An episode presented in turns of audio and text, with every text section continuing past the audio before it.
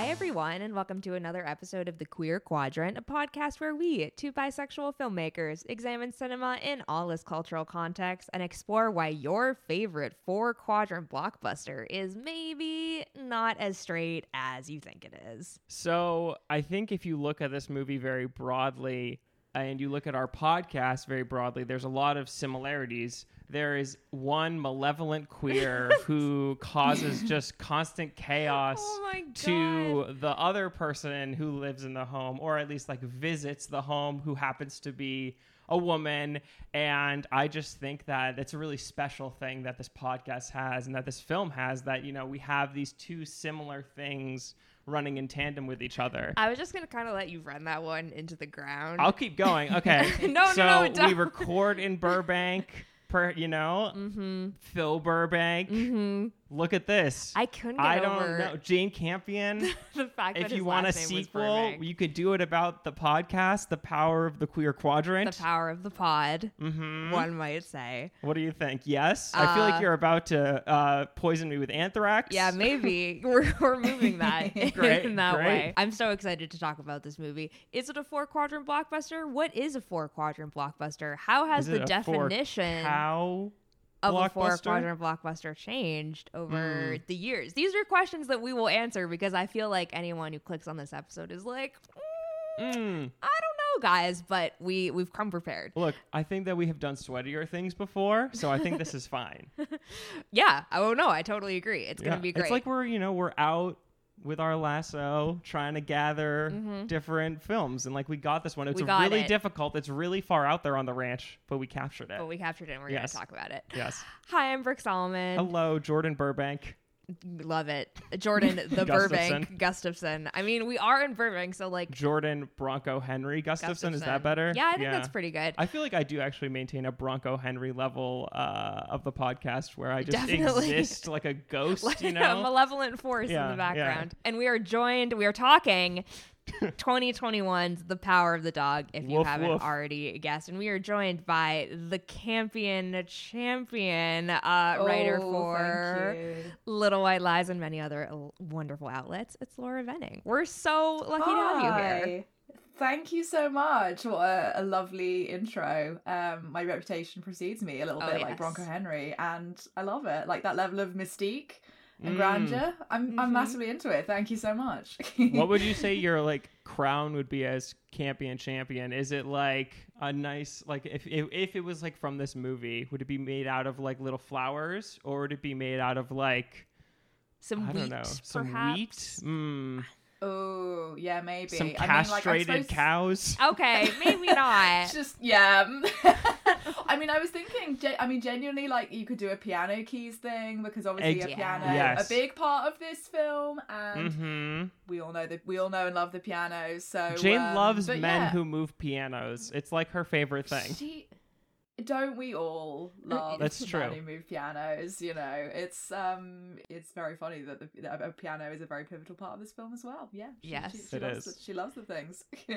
It's great. I feel like not only because the piano in this movie are probably her two most culturally recognized Mhm. movies to date um but like they have like a lot of really interesting similarities between them obviously like you know I, the jane campion vibe of film is already i think like i mean she's an auteur you know when you're watching a campion movie um but i was really surprised and excited by the parallels i think between the piano and the power of the dog Mm. um, but yeah, we're we're gonna talk all about it. I'm so excited, Laura. I have to know, as a Campion champion, what what were your like thoughts coming into this movie initially, back before we had to Mm. endure this like ten month long award season run of what this thing was doing Oh god, yeah. It's so hard to think back to like because you know I'm I'm like are people listening to this episode going to be like I'm so sick to death of hearing about this film and I'm just like and you know uh for reference we're recording what like two weeks after the Oscars Two or Is it weeks? three, yeah. What and is t- I've lost what track. is time? You know, like in this movie, It's time jumps in many different ways. I feel similarly like Yeah. that now. It'll be coming out about a month after the Oscars, so I think Yeah. just in time for Mhm. maybe maybe the buzz won't have died down, but like I don't know. We when we were planning this episode, we were like, it's either going to be a celebration of all the awards it won, or like a Uh. justice for the power of the dog episode. Uh, so I guess now we It's know now the which latter. one La- it's going to be. Yeah, Jesus. yeah, yeah, yeah. Yeah. Oh no. Well, when I when was it? So last summer, um actually, cute story. I was in a bookshop and I was wearing my Jane Campion t-shirt. I have a couple, Great. but it's one of my Jane Campion t-shirts. And the guy who worked there like ran up to me really excited and was like, "Oh my god, I love Jane Campion." I was like, "Great, this is lovely when this happens because it has happened before. I'm wearing like some like nerdy t-shirt, you know."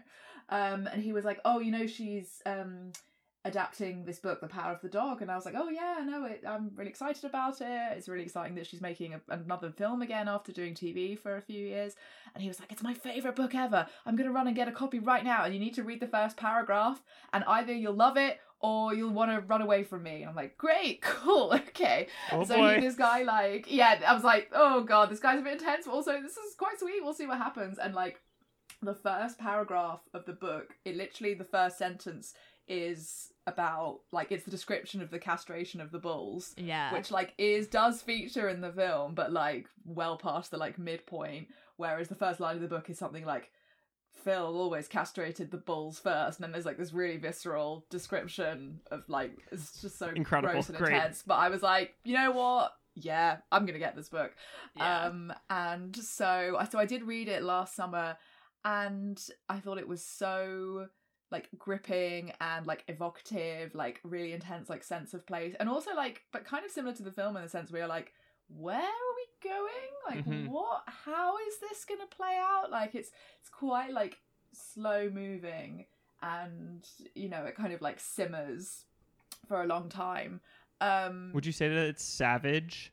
it's a Sorry. little savage. I'm sorry, It's I'm pretty sorry. damn savage. oh, I'm like pissed off with myself for not not. It's Damn, okay. You shouldn't It's- be. You shouldn't be. Yeah, no. no, okay, I am, but maybe I shouldn't be. Yeah. Um, but and then I saw it at the London Film Festival in uh October, Oh and yeah. was like, and it was like a press screening which like started at nine a.m. It was like nine a.m. on a Monday. I'd taken the Oh day off God. work so I could go see this film, and I had to like, you know, like the press screenings in London or Little Film Festival are crazy. You have to like queue up really early in the morning to get Yeah. in. So it was like. Ah, the level of like adrenaline and with for me was super exciting, but like it was just like an incredible experience. Um, uh, there is part of me that's like, oh, I kind of wish I'd gone in not knowing how it was going to end because Mm. obviously this film has such a like reveal. Although on the other hand, the way the reveal is done in the book is so cool because it's like it's basically the last sentence reveals that it was anthrax. Like Great. literally the last sentence, and then you're just like, ah, fuck, oh my god, and then like that, there's no more. Like, yeah, That's it's wonderful. That rules. Yeah. yeah yeah so it's like I, I i can't i don't have the experience of coming to the film with with like no knowledge of where it was going but it's a pretty close adaptation i would say. Yeah yeah. How about you guys? I well, I I think you're the only one between the three of us who has read the novel. Although I really want to, I but I definitely wanted to experience the film first because basically as soon as this screened initially and I saw I don't know I think one tweet that was like Jane Campion's new homoerotic western and I was like add to watch list Book tickets. than let's go um You're famously one of the biggest champions of what if cowboys but gay? Yeah, I am the a- genre. I am a famous Amazing. Western enjoyer in Yes. general. I love Westerns. They are a very tricky little genre that maybe for good reason don't really get appreciated, but I think like are dealing with so many interesting themes. And so I think one of the best ways to explore those themes is what if cowboys but gay? And I- strong I- agree like Yes. yeah yeah it's like it's so it's so interesting to me whenever a genre is able to sort of like re-explore the bones of like what made it popular in the first place but like through an entirely different lens and like deconstruct some of that i feel the same about like westerns that dig into like colonialism and like all of that stuff. It, it's so interesting. Um anyway so i was very excited. I saw this in a theater because i was like it looks fucking beautiful. I'm not watching this on my tv screen at home. I so I went when it had its limited theatrical run, and I saw it before Jordan. Maybe the only time that has ever happened. Wow. Oh, really? Yeah. Wow. I think I was out of town. Yeah. Running a marathon. That's the only reason. Jordan Cattling. is a, Jordan's I a was on big the like frontier. Thursday night, Friday night, yes. No, like it is opening impressive that weekend. beat me to the punch. Yeah, and I'm usually like, I'll see it the week after, unless it's something that I know is gonna get spoiled for me immediately. But for this one, I was like right on the money. Um, and it was incredible. I think that even though it had been built up so much for me, and I was very nervous that it was gonna exceed my expectations, it's just such like in a well thought out and like well constructed movie um that it's so enjoyable to watch especially if you're like in a theater you're very locked in like you can look at all the beautiful images. I just think it's uh, it's basically a perfect movie in my opinion. So i was very happy that it lived up to and in many ways exceeded my expectations. I have nothing bad to say about it but you also saw Wow. it in a theater didn't you I did not. Oh, you no. didn't? So I've not seen this in a theater. But I so basically we had talked about this movie obviously like the summer leading up as you said kind of like when we found out about it because we both famously like our big Brokeback stands which also ties into this movie because like Oh, throughout yes. obviously Oh the my God, production yes. like Yeah. Jane talked to um, the writer of Brokeback, but also like there's a lot of similar themes. Famously, as we said, sort of on our League of Their Own episode, Ah, like a yeah. big thing of mine that I love is like when similarly like with westerns, you like dig into Americana, but like from a queer POV and look at it and analyze like how that deconstructs, you know, throughout the American dream and all that fun stuff. But long story short, leading up to this movie, I watched like all the Campions to kind of like get to know her because I hadn't Oh, seen anything, I think, at all. because you hadn't even seen the I hadn't even seen the Yeah. piano.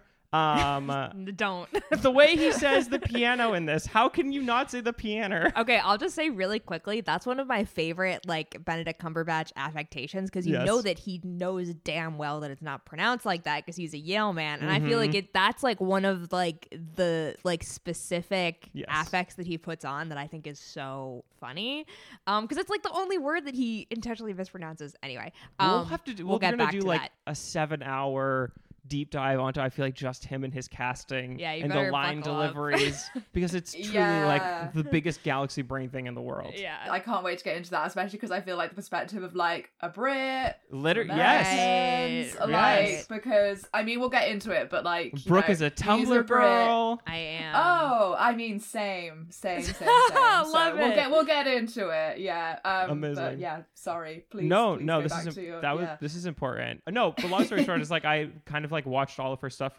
building up to it and I wasn't necessarily sure what to expect because I feel like obviously like I'd known about the piano. Holly is like truly one of my queens. I worship at her feet. And so watching that movie was shocking because she doesn't say anything. And you're like, "Oh, that's the point. my favorite voice in the entire world and she says nothing but i like definitely loved like liked the piano a lot found in the cut super engrossing but the one that like honestly kind of knocked my socks off in the least shocking twist of all time is bright star which i think is maybe a perfect movie.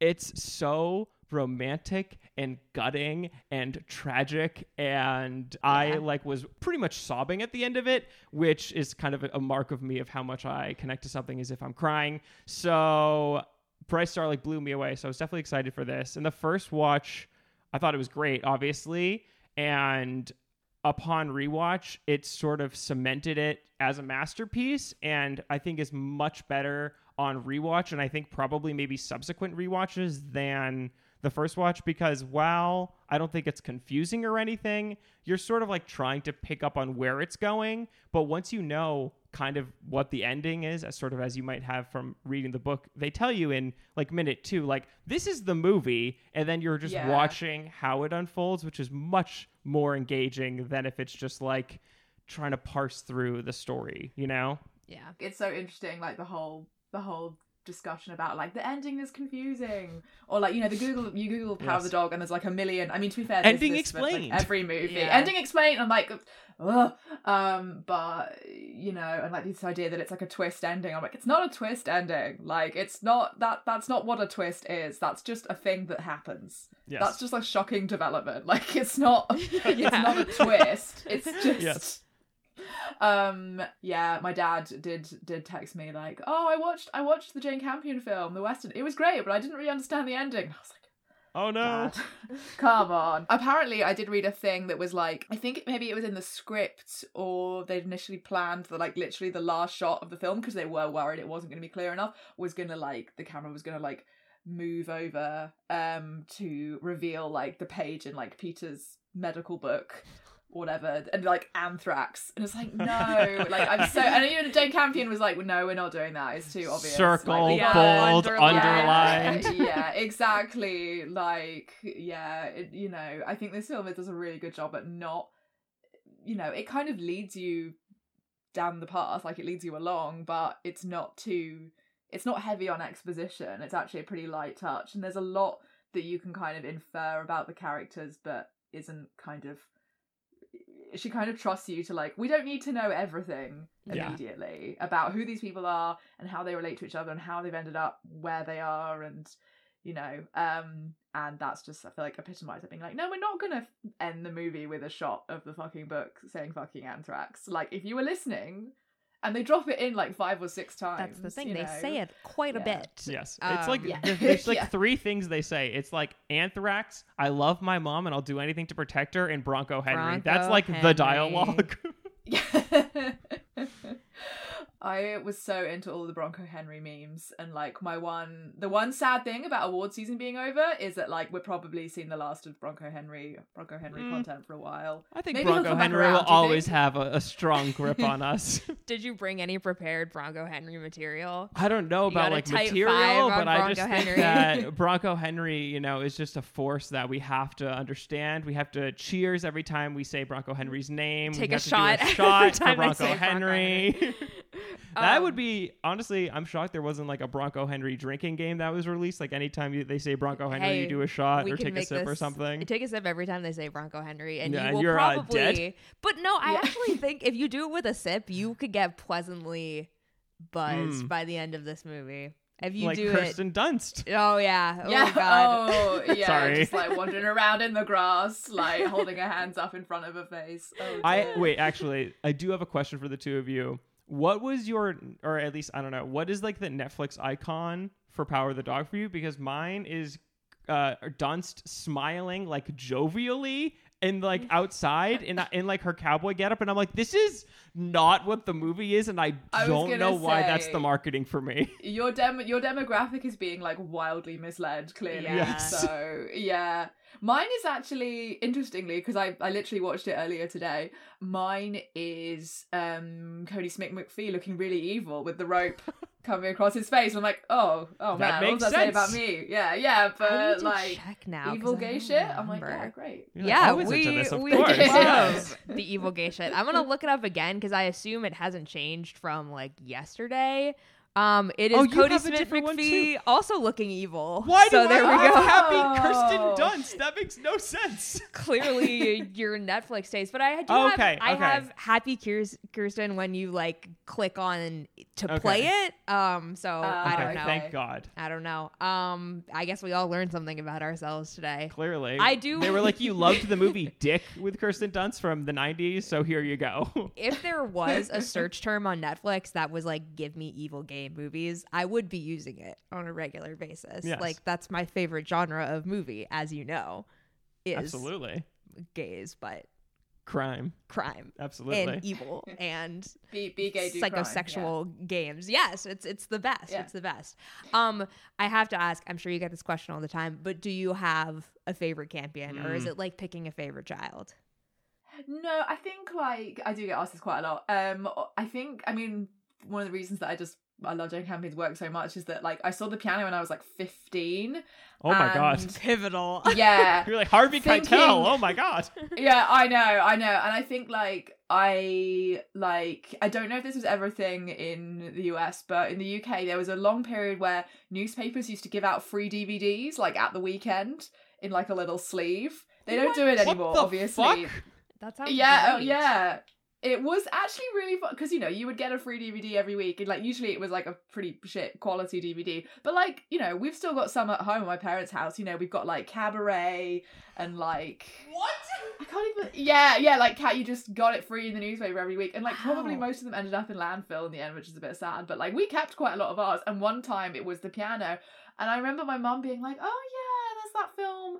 I don't really know what it's about. It's like a period drama. Oh, it's got nice music in it. So I was like, okay, because you know we, I watched a lot of period dramas with my parents, so we sat down and watched this, and I was like, oh my god. That is Oh a God. certain type of period drama for sure. yeah, no, I think yeah, that like exactly.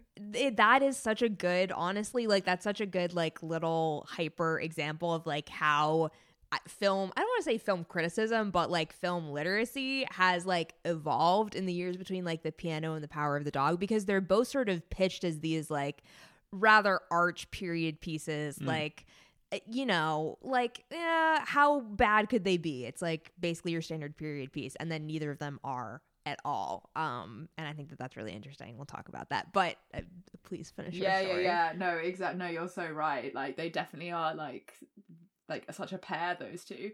Um but uh what was I going to say? Yeah, and I think I was just like so freaked out by the intense sexuality of the whole thing, like me being 15 and not really like like being very very British about the whole thing. Um but when I was at university studying film, Top of the Lake, the first Mm. series Yeah. of the TV detective drama that she did was on and I ended up writing my undergraduate dissertation on it because I just became completely obsessed Love with it. it. It really like shaped so much of how I thought about film criticism.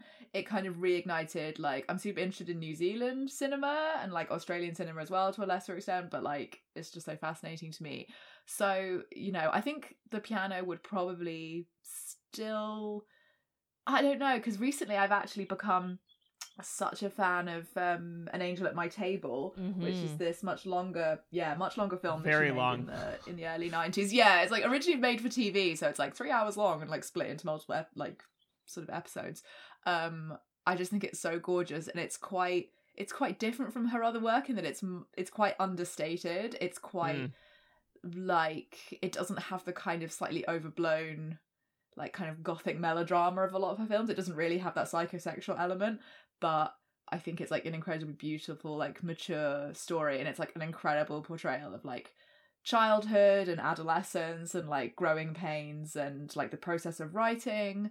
Um I love in that movie. wh- It's like the my. It's like the dumbest thing, but my favorite part of that movie is when the guys are running up the hill to her because it's like they're so out of breath to, to, like to tell Yeah, her this so thing, good. and it's just such a simple.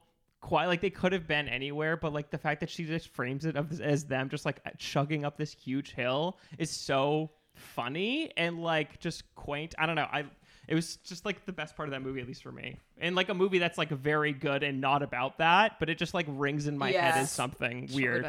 That what? It's true. but she's so good at like weird little funny touches in like ways you don't expect. Like, I mean, the example for me in Power of the Dog, and like, I'm sure maybe, maybe you had a different moment, but for me, it's like the moment when like Peter has like he's been like humiliated at this at this dinner in the restaurant at the very beginning.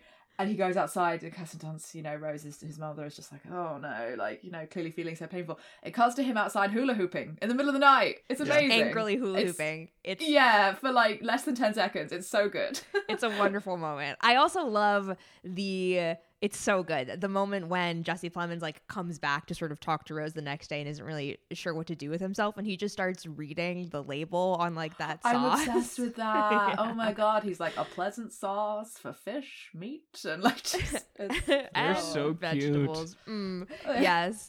this Th- movie is funny though. Like It's really I think that like a lot of people are like, this is so dark and like obviously this it's like a horror movie, obviously, but there's like so many funny bits, specifically also about like Benedict's character. Like it's hard not to laugh at him, which is I think what Yeah. makes it such a good performance because it's just like everyone else knows that he's kind of being performative. We, the audience, know he's being performative. So when he's like bathing in mud or just like being his tough guy bit, you're like, LOL, look at this fucking loser. I mean, there's a reason that Yeah. the Bronco Henry memes were so Right. widespread because, like, the specter of Bronco Henry is obviously very personal to Phil, but, Yes. like, as a character in the movie is really hilarious because Yeah. nobody will shut the fuck up about him. yeah, and it's like so good that they didn't. There was never like a temptation to be like, we'll do flashbacks I of God. like young Phil and Bronco Henry. Like we'll show Bronco Henry's like you know clearly like the horrible death. You know, like no, no, no, no, no. he's got to be a ghost. He's got to be a mystery. He's got to like stand in for the myth of like what the Wild West and masculinity. Mhm. Like he can't he can't really exist because it just completely ruins like the myth. Yeah. Yes, exactly. And that's like it's so smart and that like the American West and like you said like the the structure of like Americana masculinity is a myth. Like it's just that like it's this this like presentation that everyone has like put upon society but it doesn't really exist. Mm. Off mic we were talking about the time period that this film takes place in, which is the 1920s, which is crazy because you're like the West ceased to exist after the motor was invented, which is not true. But I think that like this. Wait, what do you mean? the, the West just didn't disappear off the map in America, That's crazy. Pangea style. um, I think it's it's so smart to set this at kind of like a time when the West is like shrinking Mhm. and disappearing. Yeah. Like the you're seeing the changeover The cars. from like Mm. uh analog to machinery. I guess I don't know. That's not that's not correct, but you know what I mean. The silent Horse- era to the talkies. It's a car, the horseless yeah. carriage. Um, and it's like it. I think it really nicely mimics like the Phil Peter relationship, Mm. and that it's like you feel yourself as like the symbol of masculinity, as a symbol of like what it means to be an American, what it means to be a cowboy, like being usurped by younger, Mm-hmm. like newer people who understand themselves better than like you could ever understand Right. yourself. Like performative Yeah, 'cause I masculinity kinda being taken like- by. Sorry. Yeah, No, no, yeah. I was gonna say I kind of feel like the what what's clearly happening is that like obviously Phil is kind of um trying to shape Peter into being a version of himself as Bronco Henry did with him, but then there's also like very clear like Phil tells Peter like Bronco Henry didn't learn to ride until he was your age, so like much older. So like there's this really long like extension of like you know, this like cyclical thing. Um and Peter just cuts that off. Like Yeah. it's just like, no, not inheriting it. Like Yes. we're ending this. We're ending this here. And it's um like you know, to the point where you like you actually feel quite sorry for Phil in the end, I think. It's a Yeah. really Yeah. tragic downfall.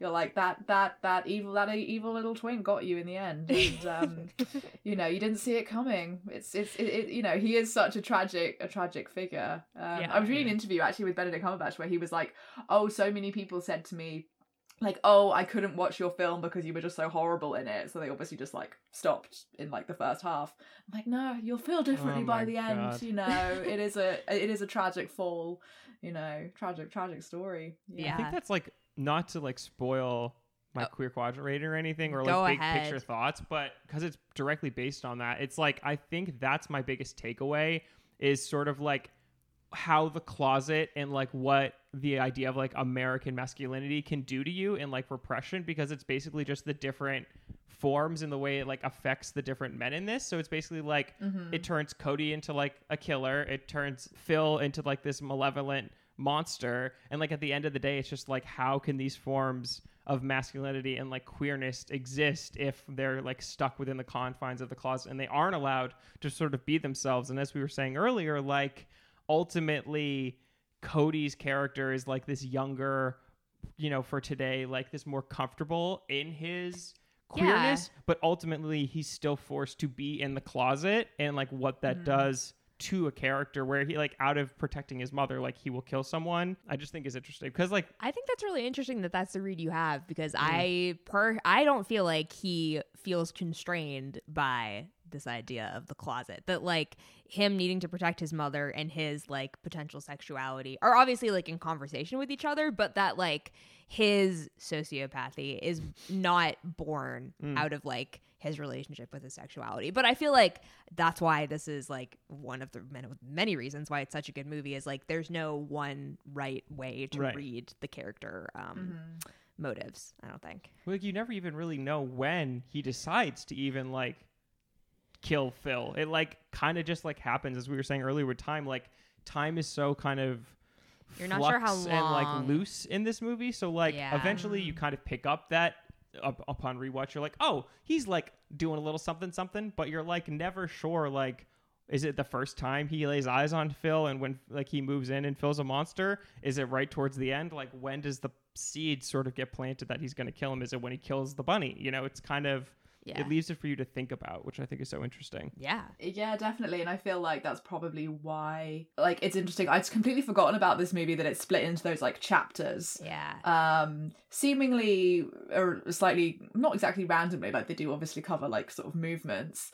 It definitely maybe adds to the sense of like kind of like when you're reading a novel sometimes you you lose you don't have much of a sense of how much time has passed and you know you've got you've slightly got the measure of like okay well peter's gone away to like boarding school and now he's back. So i guess this is like the holidays or whatever you know.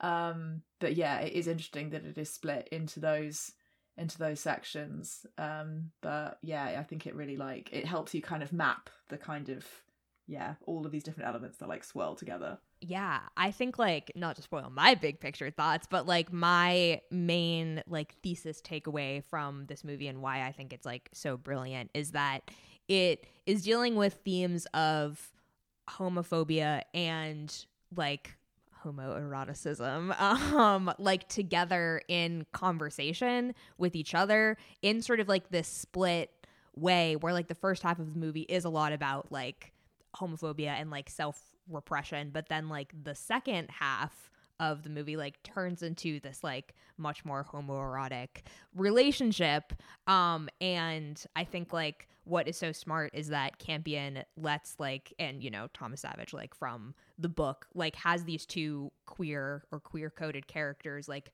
really be in control of like how they're using those narratives because i think like a lot of period pieces that have queer themes either involve a lot of external conflict like oh we're being pulled apart because of the times and homophobia or have this sort of like you know what i mean. The Um, times oh, the times. the past history um but then also like the other the other option for that is to have like this sort of self-destructive like self-hatred that's like born out of self-inflicted homophobia that like wrecks you as a person. Like i even think there's a little bit of that in brokeback mountain even though i also think that that's a perfect movie and i love that movie. But like in this film like phil and peter are never like together as a unit are never not in control of what they're doing even though like obviously like control slips but it's it's their story and like there's never a sense that like even though like as a whole it's dealing with okay you can't be gay at this period in history like especially in this ranch lifestyle that you've built. It remains like very very laser focused on the two of them and how they like personally choose to deal with that as opposed to like how other people are dealing with it like for them. Um and i think that that is a small distinction that's like really powerful yeah Dog. powerful of the dog yeah yeah Hey, arf, arf. bark no, bark Totally. I think that's like a super good read. And I, I feel like that's what's so fascinating about this movie is there's so many ways to like analyze it and look at it. And there's no way that's like wrong or right. It's sort of just like a conversation with like you and queerness and masculinity, which is such a rarity for a movie like this. Like you had mentioned Brokeback Mountain. That's what I was thinking, where it's like, oh no, homophobia. Yeah. And it's like Oh, obviously like I love that movie so much. Yeah, but so much that of that movie. movie is like really like they aren't allowed to be together because of like the times. Yes, And while this like- movie obviously has that, it's less about these characters can't be with each other because of the time, and it's much more like this internalized Yeah. psycho, you know, in psycho. What's like it is psychosexual yeah, it's like psychosexual. Yeah. Yeah, yeah.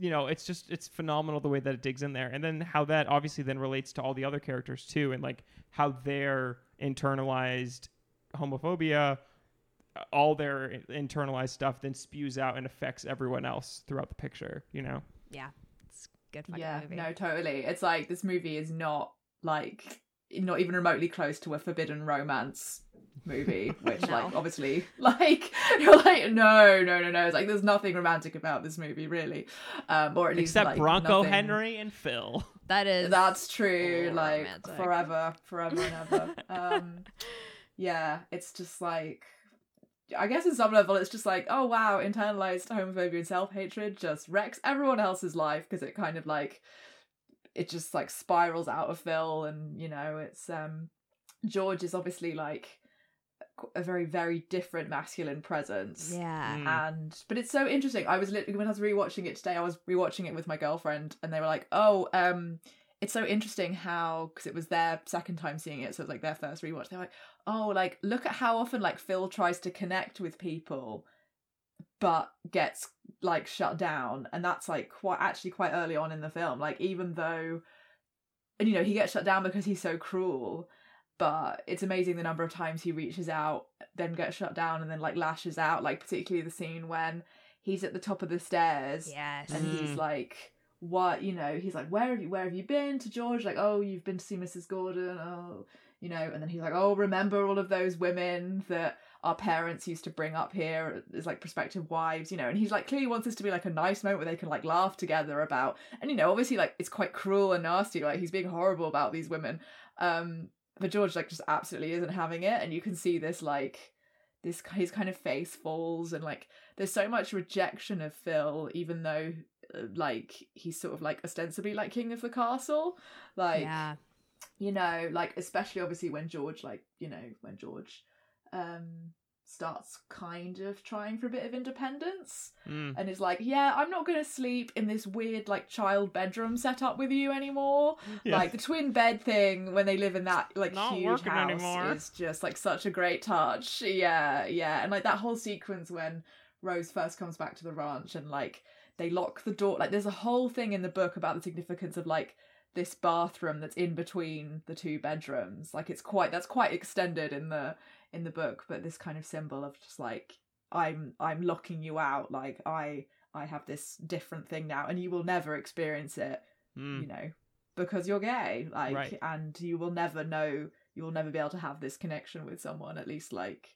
You know, like officially, um, and you can see it like all of this just like fuels his just like rage and vindictiveness. and- Mhm. Ooh, Yeah. chef's Oh, it's Yeah. so good. Even though it is like a, a gay on gay like violence movie in the best way.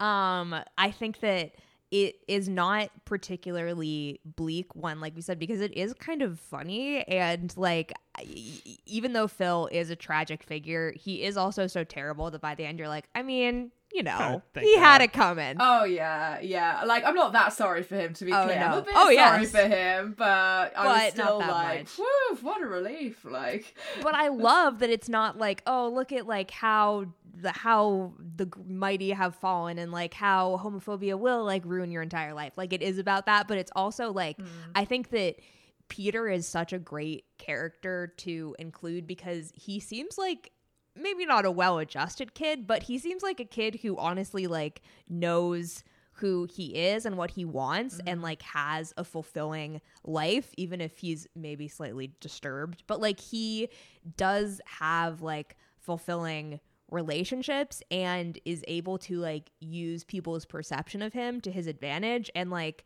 the fact that he Rose and George like all end the film as like a happy family sort of um I don't know maybe I have a more positive view of the end I feel I like he's am an nervous icon for Jesse Plemons, low key. really Yeah, because the way he's looking out, it's a little ominous. It's not like he's like he's looking out like happy that Phil's sort of out of the picture, but you wonder like what lengths will he go? Like, dad number one could dad number two end up the same direction? You know, right right because Rose is already it a is widow a very malevolent Yeah. smile, yeah. when he turns around and like practically looks dead into the camera like Yeah. Um yeah.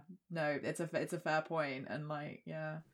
I, what you were saying earlier, I think, is sort of such a interesting part of like the crux between Phil and oh my god, uh, George no, Peter Kirsten's uh, Rose. Rose. um, where like so much of his lashing out at everyone else specifically, and then his targeted abuse at her is because she sort of represents, you know, this heterosexual love that he can never have, that he wanted to have, obviously with Bronco Henry, and so much of that is just so stemming from that direct fact that she is able to and and his brother are able to like have an out and out romance and love and everything that he has had to do has had to be hidden or repressed and like the love that he mm-hmm. had was taken from him. And then furthermore like him being a Yale guy like he has his standards. So like if she's drinking or whatever, like if she can't play the piano perfectly, he's gonna look down upon that. So there's Yeah. just so many different ways. Like she represents to him just such a clear, like, you know, why is this creature in my castle when I was so happy with my brother? Like, why are you bringing this force in here? Yeah. Why are you reminding me of things that I like can't have? Right. Yeah, when she's not even Mm-hmm. good enough for you in the first place. Right. Wait, should we talk about Benedict Cumberbatch's casting and how Incredible. Yes, Yeah. please. Yeah, let's get into it.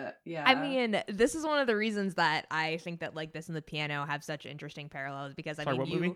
uh the piano um you mentioned it earlier like it is sort of shocking and in some cases a little irksome um to see Holly Hunter like play a completely silent role when like so much of what Mm. she's known for is like My voice. and her verbal oh. like her how good she is like Yeah, about that kind of stuff. And obviously she's an incredible actress. That's an incredible performance. Like she's so much more than that. But i think that like it's meant to provoke you Yes. in a certain way particularly you Me.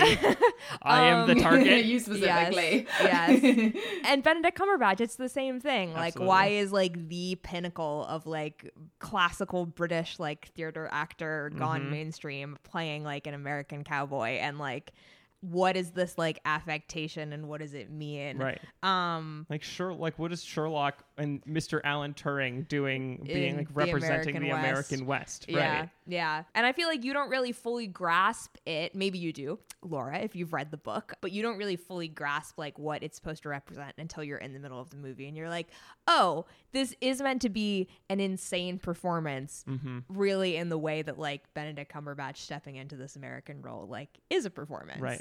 Yeah. No, 100%. And like you look at everyone around him as we were saying, like everyone sees that it's a performance, even like his hooligans and it's so performative like him castrating, you know, with no gloves, no gloves. on. Very And- important. Very important. Yeah, yeah, yeah, wash your hands, wash your body. Like him not showering and him knowing like I have to not shower in order to maintain this masculine ideal that I have set for myself. Like I can't have a slip up anywhere. And it's like him, you know, with the banjo and him like lashing out at dinner. It's just constantly like making sure that everyone is aware that he is the masculine ideal while deep down he's just this boy who went to Yale and studied classics. So it's, you know, he's so clearly not the image that he was meant to be. Yeah. Which is just so fucking fascinating. And even with his voice, because Benedict Cumberbatch has like one of the most interesting, not great American accents, which works to the benefit of this movie where you're like, no, no, no, I see It I doesn't see what you're quite doing, sir. Sound right. yeah. You're right. Yeah, this, see, this is one of those things where, like, I always have this problem of, like, I can't tell when a British actor is doing an American accent badly. Like, I think we just can't tell as Brits because, like, we just can't.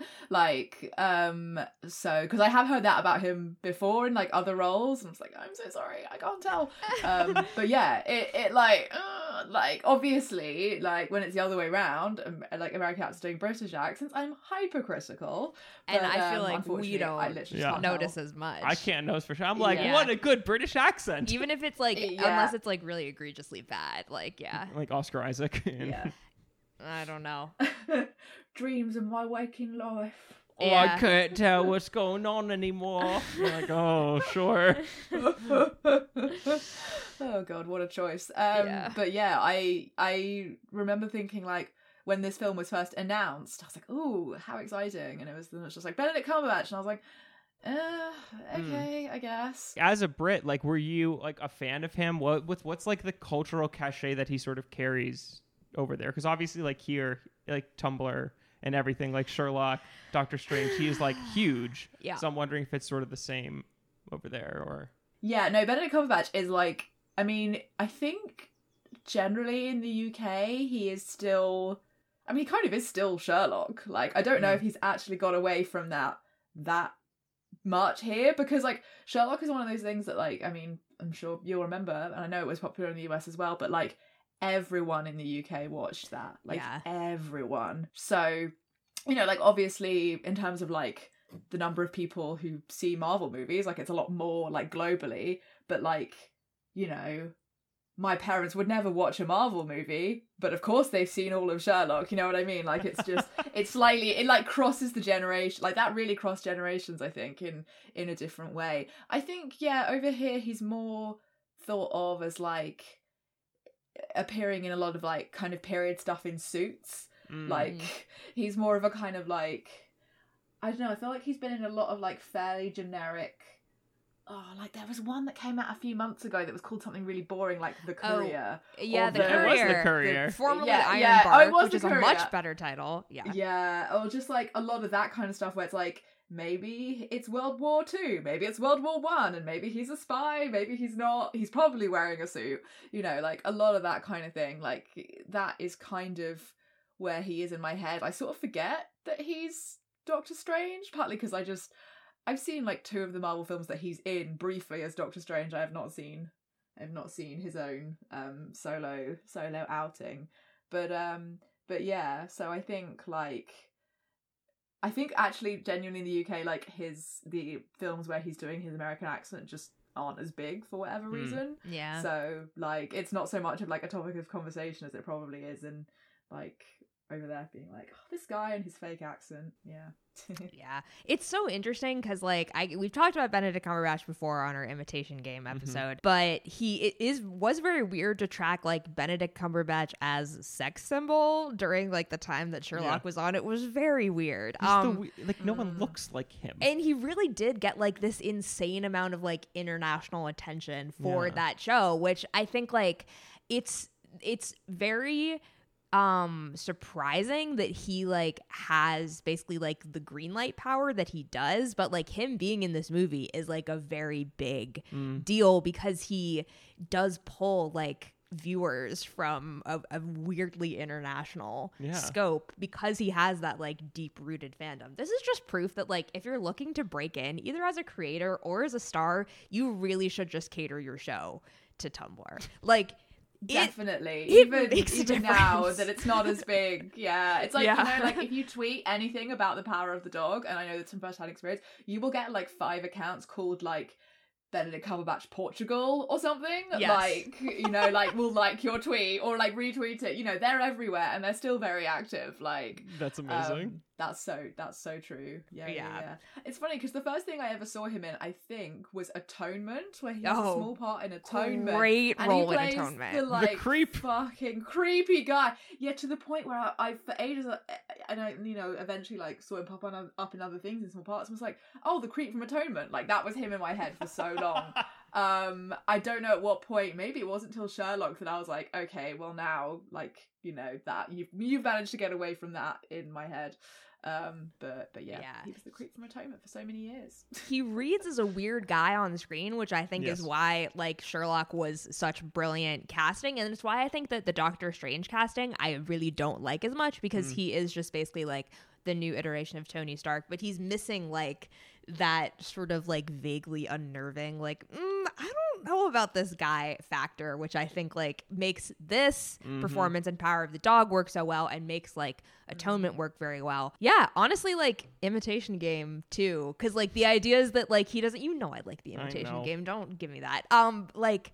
It, there is a sense of him like not being able to fit in yeah. in most Yeah. roles and i think that that is like used very well Mhm. here um and i also think it's really funny that like the two he's only been nominated for two oscars right and it's like for the two gay roles that he's played Yes.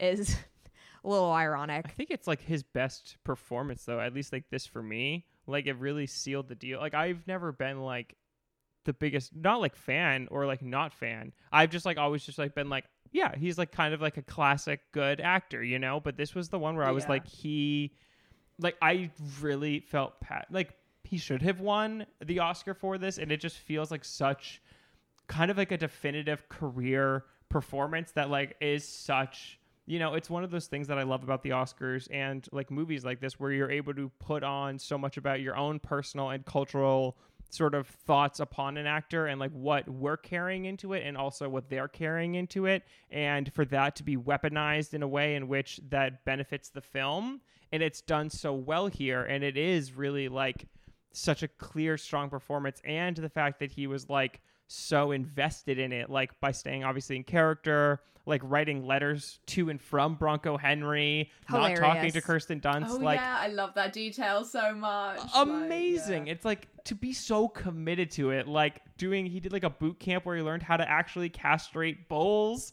Like it just feels like such a full body performance and Jane is so able to capture just an energy that is so rarely seen on screen. It's like he's just such a it's hard to think of another character like this that has this performative energy where it doesn't feel so authentic and real that his performance is. You know what I mean? Where it's like It still if feels someone's like being performative, you're Yeah. like, uh, sure, but this feels like actual performance P. You know? it's because it's like multiple layers Right. and like this is this is where like casting really i think like comes in as like a beneficial like strength of Mm. your film is like being able to cast someone who can play multiple layers and that like their actual casting adds an additional layer to the film. I think it's like the fact that Kirsten Dunst and Jesse Plemons are a couple in real Yeah. life are fucking faves. Like um plays in really well to this because they Yeah. don't have a ton of screen time but they clearly have like such wonderful like tender chemistry and they're like Oh, known absolutely. off screen for being like this just like very healthy Hollywood couple who like love and respect each other's work, I think like really plays into the time that they get to spend together on screen. What are you I can The tell you're itching to say something. quote- Can we say the quote? It's the best thing in the fucking movie. Not really, but Go like say it. I just want to say how nice it is not to be alone when they're standing there just on the side of the road and he's tearing. Like, is that not the most beautiful thing in the world? It's so Ah! sweet. This is a great movie about how like someone is nice to you for one second and it like causes you to collapse. Like Literally, that's his entire character, and I'm obsessed with it. Yeah, Like, and it's like oh. a little bit of Phil's character too, where it's like you showed Yeah, oh God, one yeah. of interest in me, and all of a sudden I'm like, I have to make you like who I am. like I see myself in you. We have to do this. And Yeah, Peter's yeah, like, yeah. I just told you I kind of wanted to hang out with you a little bit. Right. Like chill out. You saw the dog too? I must make you my younger. You know when you yeah. see the oh dog. Oh my god. I love the scene when they see the dog. If you see the dog, Yeah, it means that you're gay. Like that is like to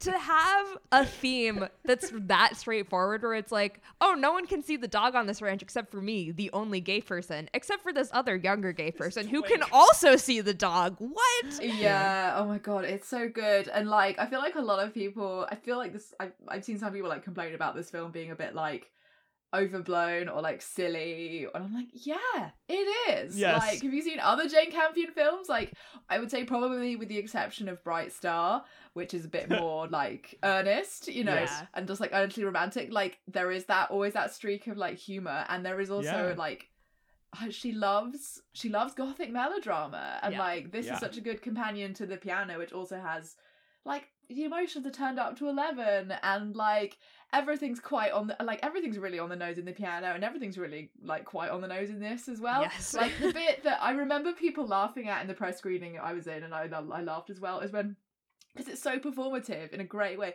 when Phil is carrying that like fucking massive log that like, he's going to use Yeah. as a fence post, and, And he's, he's like driving it it into, into the, the ground.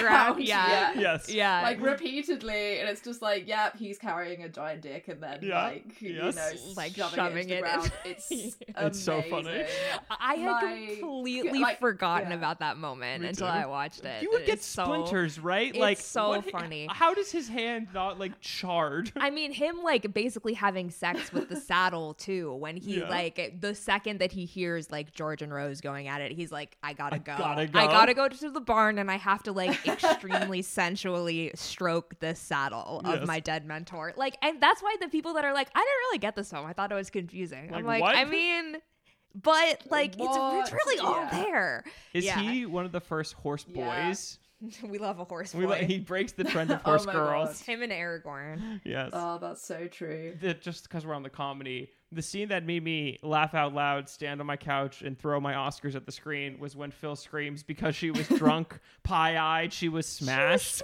To deliver Smashed. that Yeah. in, is like truly one of the most like brilliant line deliveries ever because it's so funny and he's so upset. He's so like you're like fucking chill. It's not a big deal, and he's just like losing his mind. It's just fucking incredible. Yeah. And like he's got so many euphemisms for being for being drunk, you know. in that earlier Yes. scene with Peter, where he's like on the sauce, That's boozing, Boozing. it up. Yeah. like it's so it's so funny and like he and even uh, he it feels like in that scene he's expecting peter to be like really shocked and offended peter's just like yeah i know like, Right, right. it's just like it kind of takes the wind out of his sails a little bit you Mhm. know i think because he's like phil seems to be convinced like yeah, I can mold you into who I want you to be. I can teach you everything. You know nothing. You're really weak. So in that conversation when Peter's like, "Yeah, I know she drinks. Like it's really bad." And you know, my father was always concerned about me being like too strong or too unfeeling and, Mm. and Phil's like, "What? That's ridiculous." You know. Um little does he know. Little does Little he know. does he know. I mean, Yeah, that's like what we see. I think like the exact same thing happened right after that. She was drunk, pie-eyed, scene yeah. when it's so good. It's so good. And I like I also don't even regret that they used that as his Oscar clip, even though it's the most obvious Oscar clip because it's really funny. Yeah. Good. Um, but like when Peter comes into the barn and he's like, "It's okay, like I have more like uh, rawhide, like we can finish the rope together." And Phil is just like the most moved that he's ever been this whole movie, where he's like, "You really did that for me. That's wow. You should come and watch me like do the rope. Like this is this is this is a real moment for Do us." you want to watch me braid this rope? hey, hey, hey, just guys Hey, being hey. dudes. Well, just what the boys do. Yeah, when you're not here, that's what I'm doing with my guy friends. We're just braiding ropes. Braiding ropes. I mean, come on. Even saying that sounds like such a. It's so good. Yeah. um. I mean, like obviously, like everything in this film is like leather and like rope, and you know, Yes. it's just, Oh, like, yeah. it's inherently sexy stuff. Mhm. Um, Yes. but I was also gonna say that like in that scene, you know, drunk pie-eyed, it's like and not only is he like you know he's obviously like lashing out, but also like.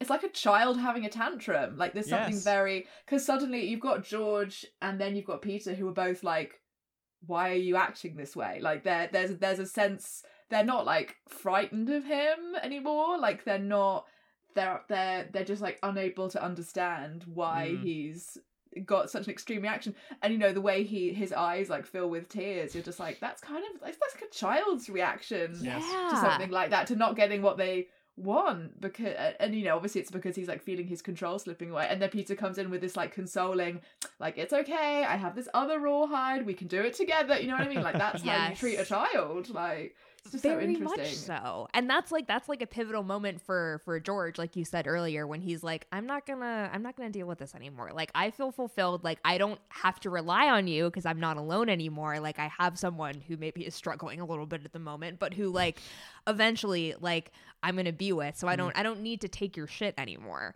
Um, and it makes so much sense for it to be a tantrum because he's only mad that like he really wasn't going to use the hides for anything. The Right. idea is that like they're going to get burned. There's no purpose to them other than the fact that he wants to control every aspect of the ranch. Like there is literally nothing like for him to be mad about. Right. It's like even with the piano scene, like I think arguably the other great sequence in the movie, uh, other than the pie-eyed, is when Kirsten's playing the piano and she keeps messing up, and then Phil enters as like a scary. You hear like the clinks of his, you know, boots and whatever, and he comes down with his banjo and is like teasing her. And the way that they shoot it is like a horror sequence, but it's like a little kid lashing out at this like person practicing. Like if your sibling was playing the piano and you like wanted to have like banjo time instead and you're like i'm gonna play while you're playing like yeah. Fuck yeah, you, It's and it's- literally so it's so bratty. It's like Yeah. bratty, bratty behavior. Oh god, that's so true. truly and it's just because like because rose is so like fragile it like breaks her but if you were like a normal person you would be like why like what are you like stop i'm fucking practicing leave me alone yeah, I know. I agree. I- That scene of him like sneaking open the door with his banjo or mm-hmm. that shot is really good. because then it's the shot of his face and he's just like yeehaw Yeah, exactly. I do very much want to talk about the the cigarette scene, mm. but so that I feel like we she deserves her due. I want to talk about Kirsten Dunst a little mm. bit, who like Oh yes, please.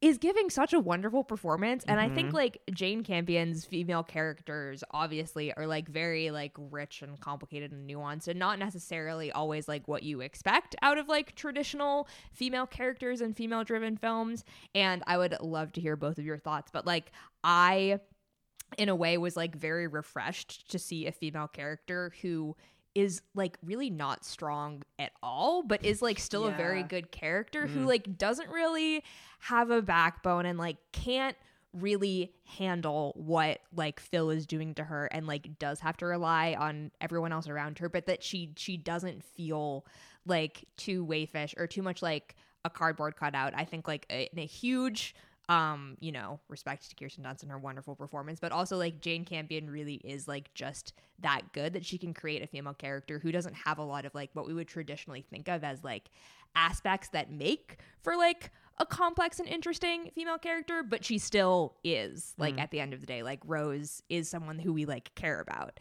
it's very impressive Yeah, I think like in the hands of like a worse screenwriter or a worse director, there would be some like fucking awful bit towards the end when Rose would like finally stand up to Phil and she would do like an empowering speech.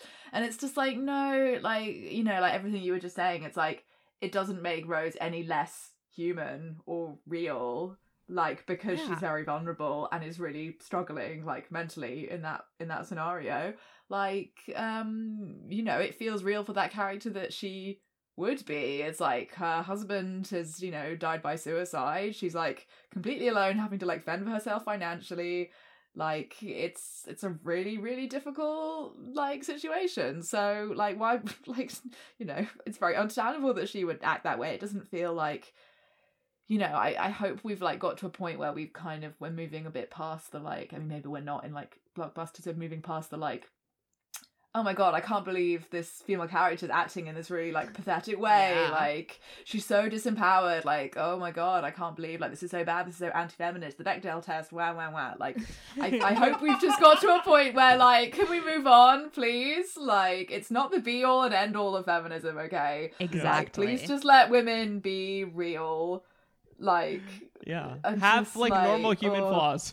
Yeah, and like Yeah. it's okay for I think and again it's like there's so much pressure on this cuz it's like she's the only significant female character in the film Yeah. aside um from Thomasin McKenzie and Thomasin McKenzie um, jump scare. I mean, I was like delight Thomas and Literally. Mackenzie. so you're have the craziest voice in the history of the world. so what I just learned in this moment is that your Thomasin McKenzie Is and your Tom, Tom Holland, Holland? impression are exactly the same. But like aside Oh my from from Thomasin McKenzie and Genevieve Lemon, Frances Conroy. I mean- do not disparage my queen. yes, yes, Oh, I love Frances Conroy. Conroy. I was just like, Yes. oh shit, the six feet understand in me is coming out, and like Frances Conroy only has like three lines. I was like, this is so sad, but I'm like, I'm glad you're here. I and she rocks same. every one of when them. she though. gives I, when she gives Kirsten like the jewelry and stuff, I loved that Mhm. because that was like I feel like a very meaningful like touchstone. But there's also so much going on there. But yeah, continue. Sorry. Yeah, Yeah, no, no, no. yeah, I. I know. I agree that that is like a really lovely moment Yeah. because it's it's sort of like a silent acknowledgement that like, sorry, I know my sh- son was like a giant piece of shit to Yeah. you. Um, apologies about that. Sorry for forcing you to play the piano when you clearly didn't want to. But I think like it's it's a very there's a lot of pressure I think in this male dominated movie by a female director by one of like the most sort of like critically significant female directors like only female director to ever be nominated for best director twice et cetera et cetera to like really there's going to be a lot of scrutiny on like the only female character in your films that are usually primarily Yeah. centered around women. Um and I have been like, I don't know, it's given me a little bit of faith, and that I didn't see too many people being like, "What is Kirsten Dunst doing in this movie? Why is she so unempowered?" Because, um, I don't know. It's like that. I think is like difficult to do, particularly in a movie that's going to be like under a microscope this much. And I don't know. I really respect that Jane Campion and Kirsten Dunst uh, did it. No, totally. I think what's interesting too is I don't know how you guys feel, but like she, as you were saying earlier, like she reaches out for help and sort of like relies on a lot of other people, but she doesn't necessarily get that help back to her. No, Like, like for all intents and purposes, like George is like a, you know, a very soft, sweet boy, but he's not really like a great listening husband. Like he forces her to kind No, of play the at piano. He invites like the mayor or governor The over. governor, yes. Um, he like she constantly is like, I don't want my son next to this Bronco Henry loving motherfucker, and he's like, it's fine. he's just teaching him how to ride, and like he just Yeah. doesn't recognize how broken she is, and Yeah. like Kodi eventually, while to protect her, like distances himself to like think that like so Phil will like sort of interpret him as like this Moving boy away. who like loves him. Yeah. So like by doing that, it breaks her more. So she like kind of Yeah. reaches out for help, and no one gives her any respect back, which makes her being broken even more sort of devastating because you're like you're already a China doll, you're gonna get broken even more. Yeah. Which Yeah. is Yeah. you know It's like it really shows that like Phil is so much more even though like he eventually gets his like comeuppance, but like Phil is so much more like intuitive and like can really see Mm. like he knows exactly how to get under people's skin and he kind of knows exactly what everybody's thinking until he doesn't, you know, until he's like comes across someone who is even more like, you know, even more in tune um and like cuts through his bullshit. But like George is just the complete opposite, isn't he? He's just like got really got no idea. Really just got no idea. And you know, you do obviously you can't help but root for root for George and Rose um because that scene with them on the mountain is so is so Lovely. lovely but there is there is that part of you that's just like oh god like he really wasn't like wasn't really like with you in a sense when it really counted like yeah. hope those guys make it you know Right. Yeah. Yeah. Yeah, exactly. And like I, again, that I think also speaks to Jesse Plemons' like strength as a performer because, like we said, he, that he he of like everyone is in this movie the least. Right. Um, Mhm. but he's so good every Oh, time he's he's on screen. overdue. I know, I know. Yeah. I It's- mean, I'm gonna say Killers of- early Oscar prediction. I think he wins it this year for, For Killers of the Flower Moon? I'm Really? my oh shot shit oh my god now. I hope so. That would Oh be so exciting. I feel like he's already up against it. He sort of has the odds stacked against him though Yes, because very he'll, he'll so. be in lead. I know. I would say if he was in supporting, maybe it would be like I know. a shoe in But now. I'm just gonna I'm gonna throw my weight behind it. We'll see. I hope so. I hope they don't make him wait for like years and years and years because he is overdue. He's so good though. I would say if I had to guess, next time Benedict Cumberbatch gets nominated, he's probably Yes. winning For sure. because he's been like really close both times. Because like Yeah. for Imitation Game, he was also kind of like the second, The second like, boy. uh, I will say, just since we're sort of rattling through the Oscars or actors here, Kodi is, I think, truly another piece of phenomenal casting, and this is why we also should get a casting uh, Oscar. But like Kodi's casting is so phenomenal because, um, similar to Benedict Cumberbatch, no one looks like him. He is like this yeah super lanky little Twinkie boy, and like He the, just has a good the- face, No, totally. too, like yeah. the hunch that he sort of adopts in this, where it's like his back is kind of perpetually a little hunched over, Mm-hmm. and just like all the minor details that he has, the way that he awkwardly delivers certain lines, like when he's like, "I met a friend, he calls me vet, and I call him doc or whatever." surgeon, Yeah, right yeah, yeah. where you're like, like that, yeah. no one gives friends nicknames like this and you love this like you are weird weird I but love then him. like the cold ability that he has with Thomasin like during the rabbit sequence where he's just like the rabbit scene is so good just oh, completely God. devoid of like fucking anything Yeah, it's just it's truly phenomenal and i mean we talked about him with let me in but like he is really Ah. such a Good- good fucking film. f- good actor and i really am interested sort of in the choices and like next steps that he makes because i feel like he could be like a great you know actor like long term like a benedict but Yeah. I just don't want him to become like only villains I don't. you know I don't think. I think Mm. that like because he he has like come up very solidly in Mm. kind of like that indie scene, and like obviously he's found a lot of good success with this movie. I have a lot of faith in him, and Mm. I think that like I don't know that he is maybe who like studios would be like, oh, we gotta get that guy because Yeah. he is like pretty weird, but Yes. in the best way.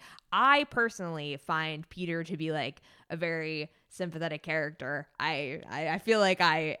We are not aligned on that, but like I think at the end of the movie, i know i think he's sympathetic i just think that he's a killer you know yeah, but like so i'm just i just it's don't hard know to dispute that Yeah. right it's like i totally feel for him and i'm like i like agree but i'm also like a little like i don't know if i would want to hang out with you I feel like he mm. he did. Oh, he did nothing wrong. I don't know, in my opinion. Um, but like I think that he is so good in this film about like very similarly to Phil playing how people view him, but like Mhm. with a lot Yeah. more like intentionality than what Phil's doing, where Phil is like, no, I need to like deeply immerse myself in like everything about like this persona that I have designed so that it doesn't slip for a second, like you said. Whereas Peter is like, I'm gonna pick and choose like how I use this and like how I interact with people. Like I think in that scene where they're having the cowboy gathering, I don't really know what to call it when they have all the tent set up. Yeah.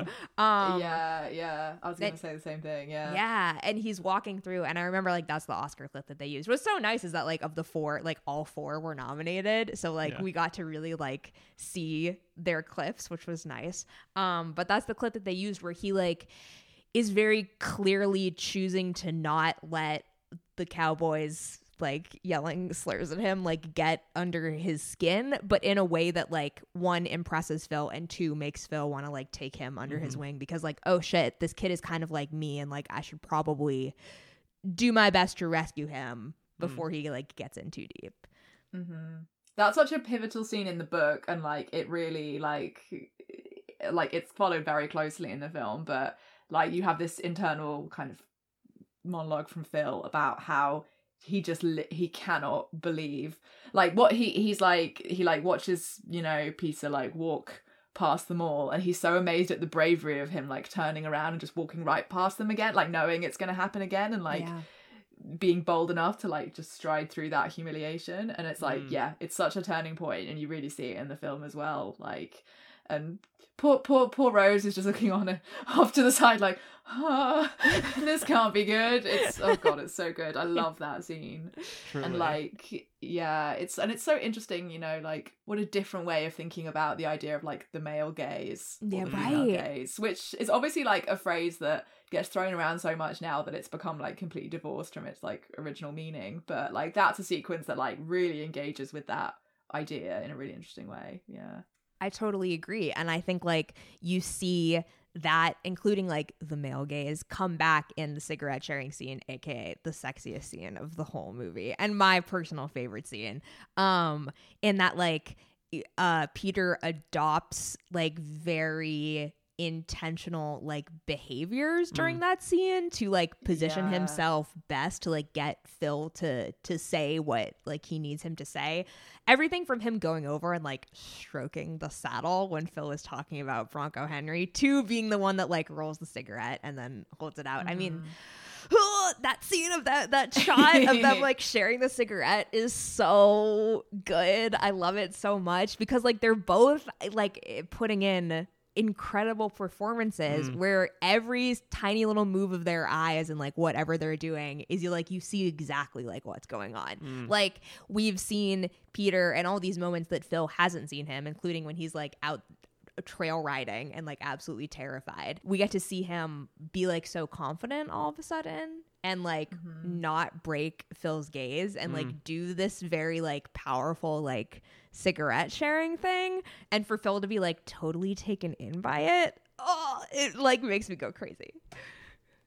I, yeah, it's Yeah. a good scene. I, I love that your scene. You're like, I love when these two sociopaths fall in love. Yes! that's my shit. That's the best. That's the best. no, totally. I think I think that's um, like uh, it's it's so much code switching for Yeah. for you know Peter's character and like he knows exa- as you were saying like he is so smart about how he presents both to Phil and in the world and you know the way in which that he sort of is able to like pick up on clues even when the clues are like the most blunt thing like when he digs through the stash of like manly Bronco Henry magazines you know what I mean Oh, and he yeah. like puts the two Old-timey two together porn. and then Classic. Love you like wonder from that too like when phil catches him and you know yeets after him all nude and stuff you're you know you're like what are the two of them sort of thinking in that moment like is Kodi like realizing or did he know before you know and then like is he going to lean into it because phil has that is phil scared is phil excited that Kodi saw this you know like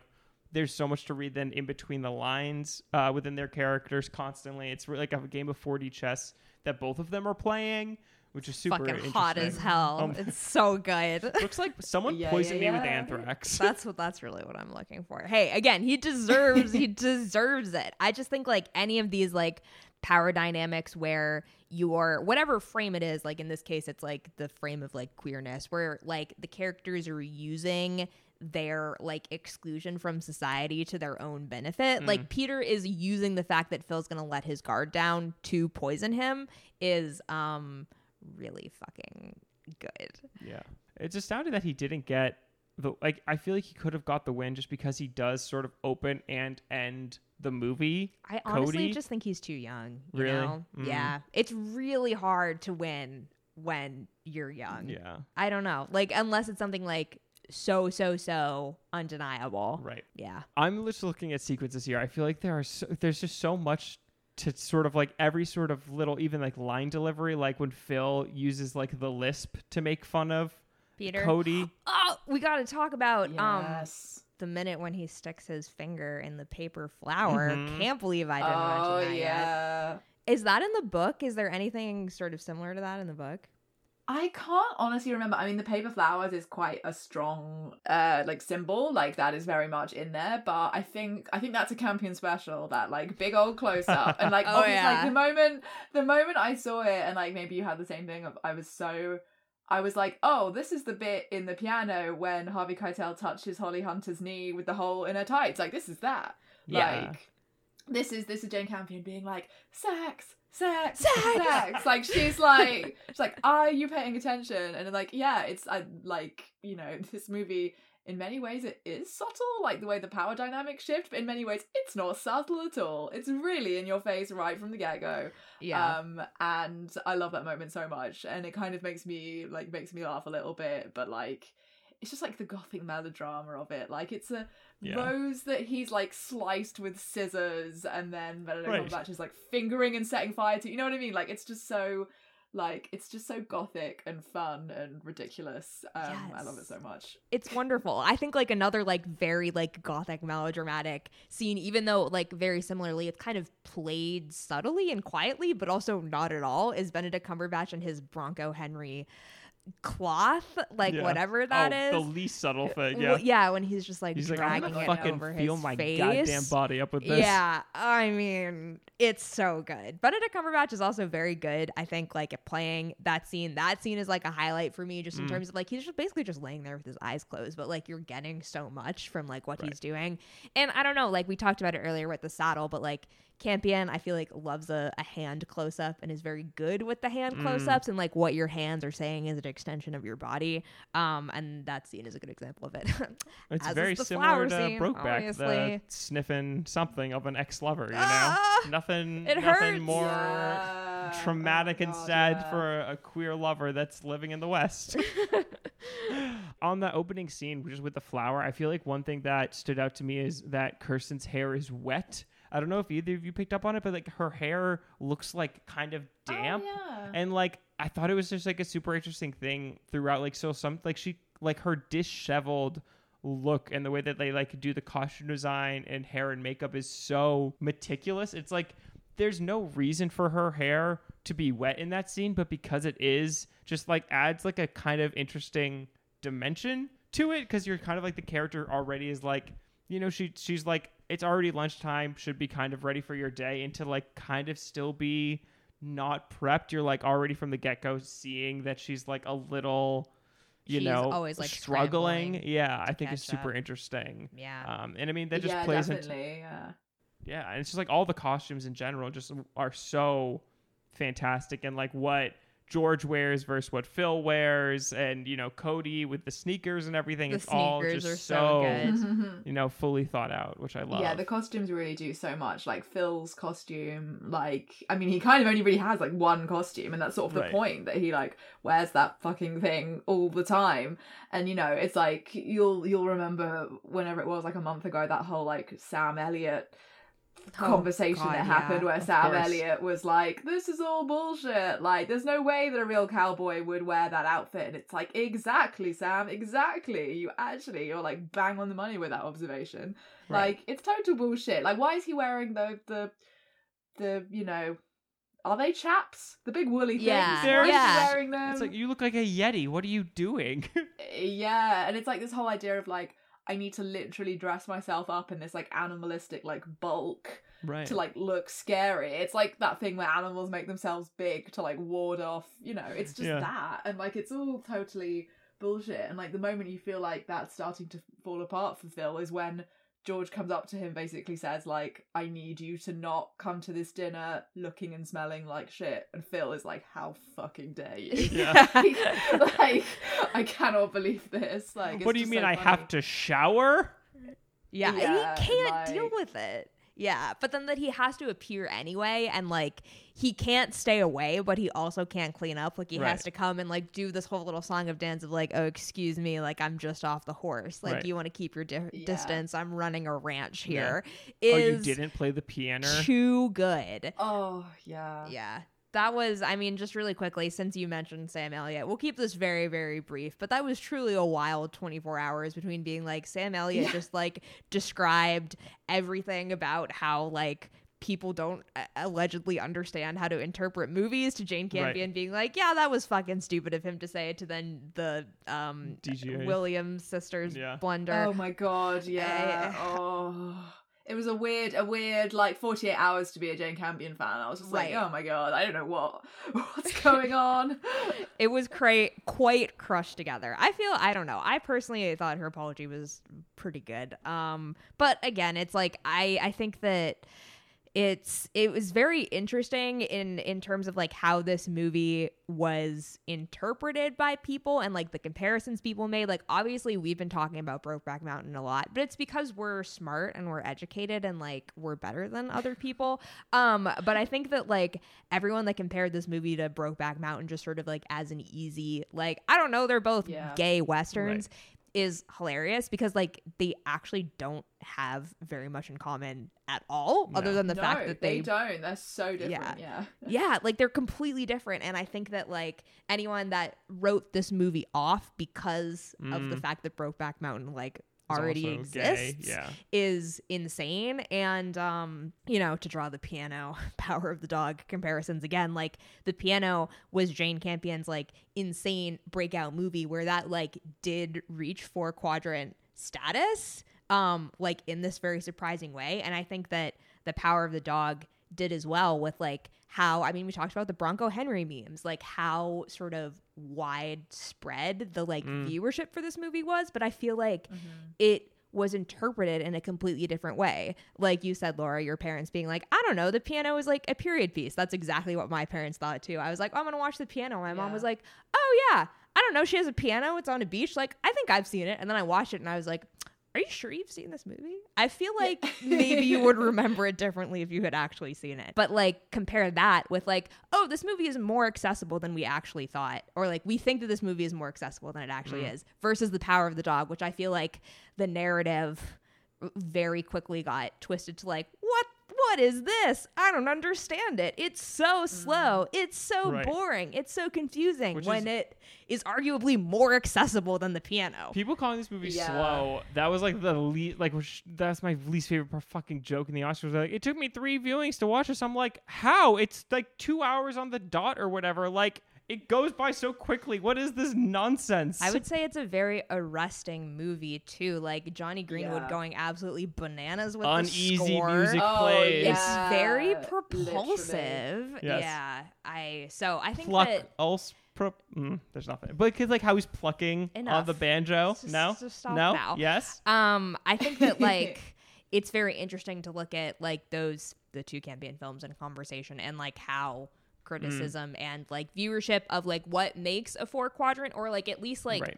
an accessible sort of like awardsy adult film has totally changed where like this film became like co-opted something that we can like look down on and like make fun of because one we've already done it and two you can't even understand what's going on in it whereas the piano like everyone was like oh yeah i mean that film was like a smash hit Right. um despite being like i said arguably like less successful. i don't Mhm. know laura do you do you have any thoughts I mean, it's so crazy to think like the piano was such a hit. Where it's like, can you imagine like if that film came out ne- like I mean obviously it's like such a different landscape like and that's yeah I guess the point of like just like even just something as simple as like a film with that much sex doing that well at the box Right. office Yeah. like hard Shocking. to believe I mean the actual the thing I was just thinking about as a comparison point even though like you know I think the piano has a, had a, had a much bigger like impact on culture is like the favorite did very well in the UK Yeah. Mm. um and obviously that has a lot of sex in it as well and is like quite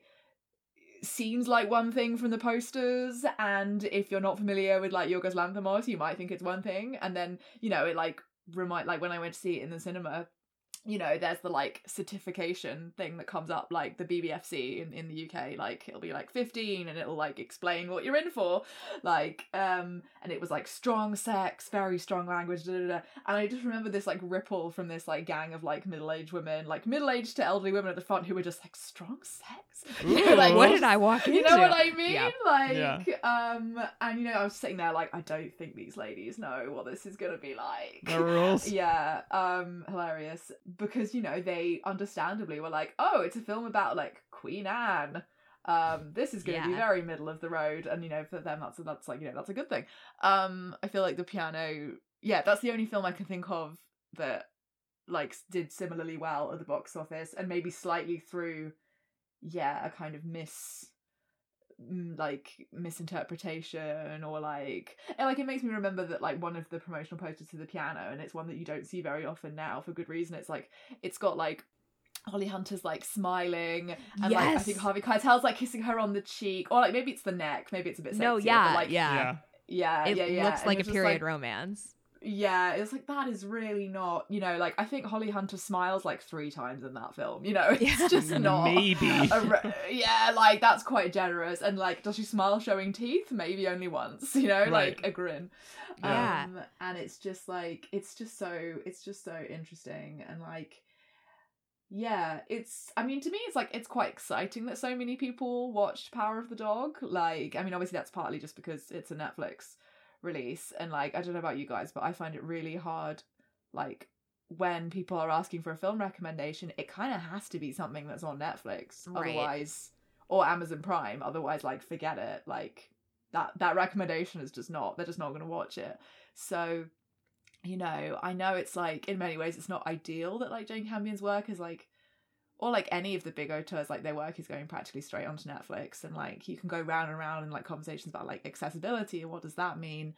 But if more people stumble upon films like Power of the Dog on like a Friday night when they're browsing through and just like, oh yeah, this is meant to be good, you know, I think that is really exciting, and it kind of reminds me of like the conversations that were happening around Parasite, you know, in like beginning of 2020 of like how amazing that that film really broke out, like and and maybe for maybe for some people that might be like one of the very few films they've seen like not in english you know it's just like Mm. that's that's a hugely exciting thing. Um and you know like obviously power dog is very different. It's got like hollywood stars. It's you know it's about america. It's you know it's not really that similar but like yeah that that kind of that potential to break out and reach more people i think is really exciting Yeah, and I mean, like when we talk about streaming films, we we are always like not quite sure how to like position it as Mm. if it's four quadrant or if it's not four quadrant. Obviously, like Mm. it's more of a gray area than that. But I think like a lot of the times we're looking at like how it did break out, like how audiences reacted to it, and like how that would have been translated to like a theatrical release. I think the piano, as you were saying, is like a good comp though for this. Honestly, like at the end of the day, like I think if this had a theatrical run or like an actual theatrical run, Yeah, it would have definitely non-pandemic. crossed 1,000 screens Yeah. because of how you know well it did at the Oscars, and because like obviously you would get that post Oscars bump. And even though it didn't win a lot of Oscars, having that many nominations, having Benedict as a star, I think carries so much cachet Yeah. and you know the cast being as you know strong as it is and even though it was released on Netflix, it is one of those movies, as we were saying, with Bronco Henry memes, where people were like, "Just kiss," and like all that stuff, where it's like everyone was making jokes and talking about it, and it's so rare for I feel like in, nowadays for a Netflix movie to actually come into the cultural consciousness versus like a Red Notice or something where you're told that something has broken through when you don't feel it. But this was one of the very few movies where you actually felt like this is a movie on Netflix that everyone has seen, like with Marriage Story or with like The Irishman, where like people were actually like engaging with it and like making memes and everything. And I feel like that's when you know that something has kind of crossed over from streaming to The memes the mainstream, and that's like when you know like a, that has. But they will. They're No, like, exactly, honestly, yeah. totally.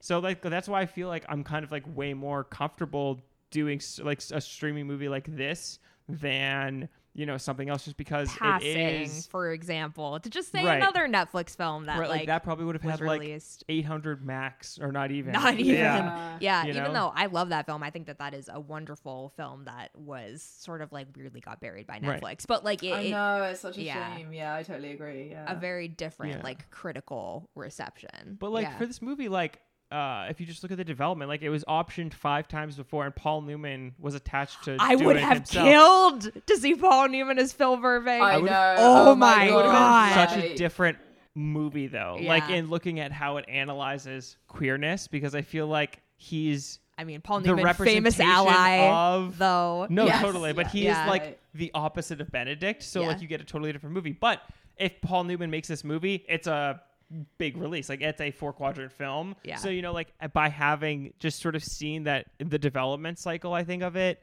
and like who they got it to attached, you know, I think just says something. So Yeah, I mean, like I first of all, Paul Newman is Phil Burbank. It would have been so interesting because it would be like Totally. a commentary on like his entire career right, and like right, what exactly. made him like famous. if Clint Eastwood Clint was it or Eastwood- something. yeah, you know? Yeah. exactly. Oh, so oh my god, can you imagine? Oh Clint my Eastwood God, would like- never. I personally don't want to see. that Oh, God, version of no. the film. it actually I'm like, oh, Because I mean, like, because of his No. political views, I think it actually would lean into the like repression and the like disdain for like the internalized homophobia. But- Do you know what I mean? right, but it maybe would not. No, I know, I know. Yes, yes, Because I yes. do think that, like, even though yes, this is a film that deals so much with repression, I would say it's like I see it personally as like a net positive film for like the queer gays. I do. Yeah. Like, Yeah. uh, anyway, be gay, do um, crime. Yeah. be gay, do crime, and like weaponize your gay power. You know, To kill other awful. to kill other more gays. powerful gays. Um, but yeah, no, I totally agree with you, and I think that like. Uh, Benedict being at the center of this film is like very crucial to Yeah. it, like having that boost. But also, like Jesse Plemons is like in such like a great period right now. There was like all this like goodwill towards um Kirsten Dunst for like getting Right. her first Oscar nom, and it was originally supposed to be Paul Dano and Elizabeth Elizabeth, Moss. Moss. crazy that? I think Yeah. we lucked out. I think it's better casting. I would agree. I mean, I love Paul Yeah. Dano, but I love both of them. Yeah. Yes, yes, but I think that like there's a certain tenderness that like Jesse and Kirsten are bringing that I think is very Yeah. crucial to making this film feel warmer. I just don't know if Lizzie Moss Yeah. would be able to like be as broken as Rose. Like I feel like she's I just she has it. like a str- like there's just an inherent like fighting back. Do you know what I mean? Like I feel Yeah. like we would expect yeah, her that's so true. to yeah. to uh, eventually at the end just be like fuck you versus Kirsten where she's just kind of has this like broken like since she was like a, a kid actor you know what Yeah. like there is like a, inherently like a, a broken fragility. quality yeah Yes. Yeah, yeah, yeah. It's like Elizabeth Moss is so like, yeah, she's like always playing like women who are losing it. Like, like you know, she just always is, Yes. and she's great at it. So I can see why. And you know, obviously, like Jane Campion worked with her on Top of the Lake, Yeah. which Right. or, initially, like, ori- like interestingly, originally that was supposed to be Anna Paquin. So interesting. like, she obviously Yeah. generally likes to work with her same people over and over again, and then when they can't do it, she'll she'll get in someone new, and then maybe they'll join like the roster.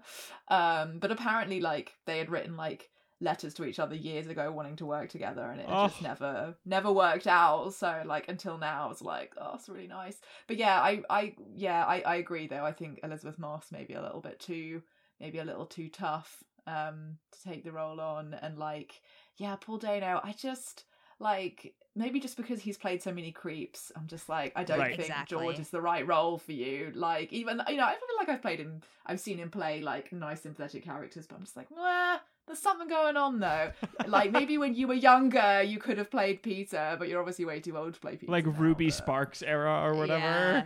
Exactly. Yeah. like it's just not the right fit. So it, we we lucked out. You're exactly right. Yeah. if yeah. it was this and then Riddler back to back, it would have been Oh, such whiplash. nuts.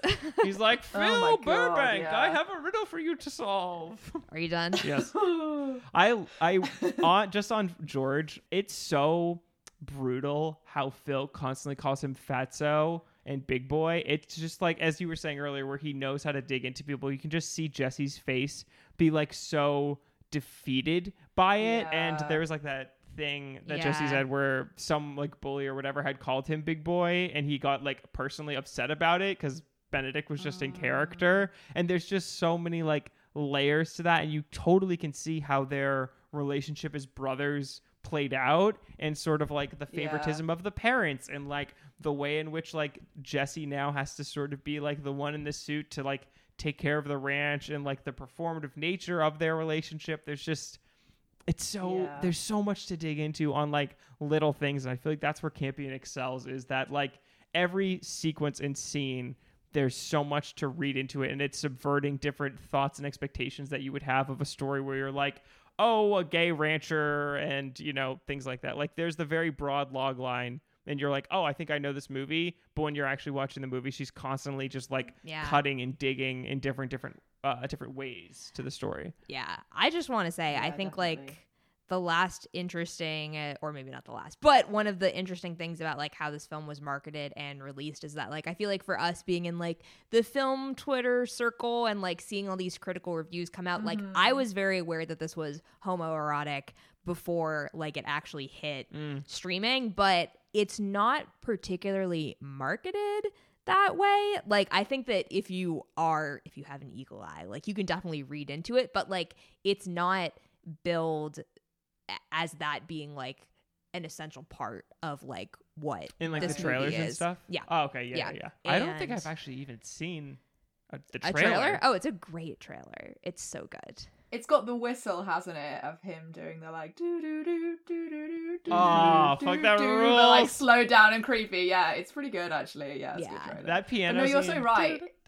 Yeah, the trailer's very thriller forward. okay And there's like him, Mhm. Kodi, like um thumbing the comb. oh my god And, oh my god like, that noise the rope, ah. the rope being braided, and like the the Mm. flower. Okay. It's sort of like pitched as it's definitely pitched as like there's something happening like on this ranch that's fucked up. But Yeah. it, I would say it's much like more of a, a thriller than the film Yeah. actually is. Yeah, Okay. and definitely not like there's something. look at this bronco henry gay subtext going on on this ranch. Yeah. yeah. Uh, there's no mention of Bronco Yeah. Henry. Yeah. what Or Wow. if there is, it's it's it's it's in a very like very minimal way that like doesn't Gotcha, okay. really like tell you. yeah, yeah, yeah. Yeah. So I think that that is like what I mean.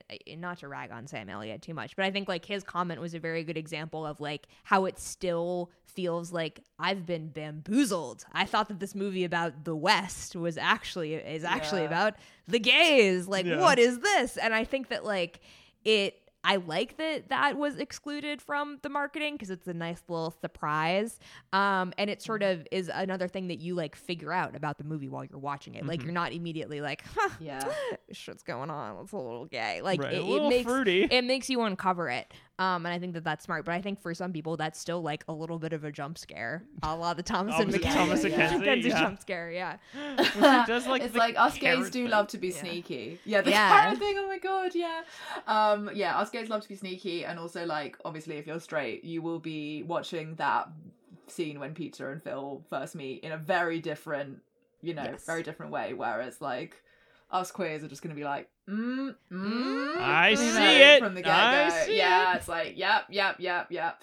And like, what was I gonna say? Oh, I was gonna say like it's it's very interesting like thinking about this in relationship to the book because like unsurprisingly the book you know it's fairly clear that thomas savage was gay but Mm-hmm. like the book it's so much more of an undercurrent it's so much more of a subtext like for Mm. instance like the bit where peter finds his collection of like ye olde porno mags. Like that is Yes. not in the book. Like I did laugh a little bit when that when that appeared in the film because I was like, was she worried it wasn't obvious enough? like you know, she's got to have him find like the gay porn stash and like Yeah. again like Bronco Henry like the scarf thing like that's not in the book. Like it's so it's so much more it's so much more suppressed um to the point where I got to the end of the book and I was like, oh, that was a great book. And oh, it kind of had quite a like homoerotic undertone, you know, whereas yes, obviously, you're like, Yeah. oh, the film is yeah, exactly. Yes. Like it's just such a different relationship with with queerness. But all I, I suppose I'm, what I'm really saying is I can imagine a lot of men, like particularly like you know straight men who would be horrified by the thought of gay cowboys could read the book and be like ah a revenge story like you know Yes. what i mean like you could totally read that book and just not even pick up on that at all um like if you're straight like if you're gay you're obviously gonna kick, like pick up on that stuff um Completely. but yeah so it's, It's cool just, that like Savage yeah. was able to weave in his own queerness then into it because it's such a personal story for him, right? So then to be able Yeah, to like, like- have this undercurrent of queerness and for like certain readers to pick up on it versus other readers, I think is like such a fascinating sort of thing, you know? I can't believe I'm about to say this, but I actually have a Tumblr post that wow, I would like to reference. shocking. Um, but it, Oh this is like God, this is an educational Tumblr post that I found while I was scrolling, and it's about like um, uh, like this particular story. I'm just gonna read it because it's not very long. Um, this is I, I don't even know what this username is. Steve Yaki, sure.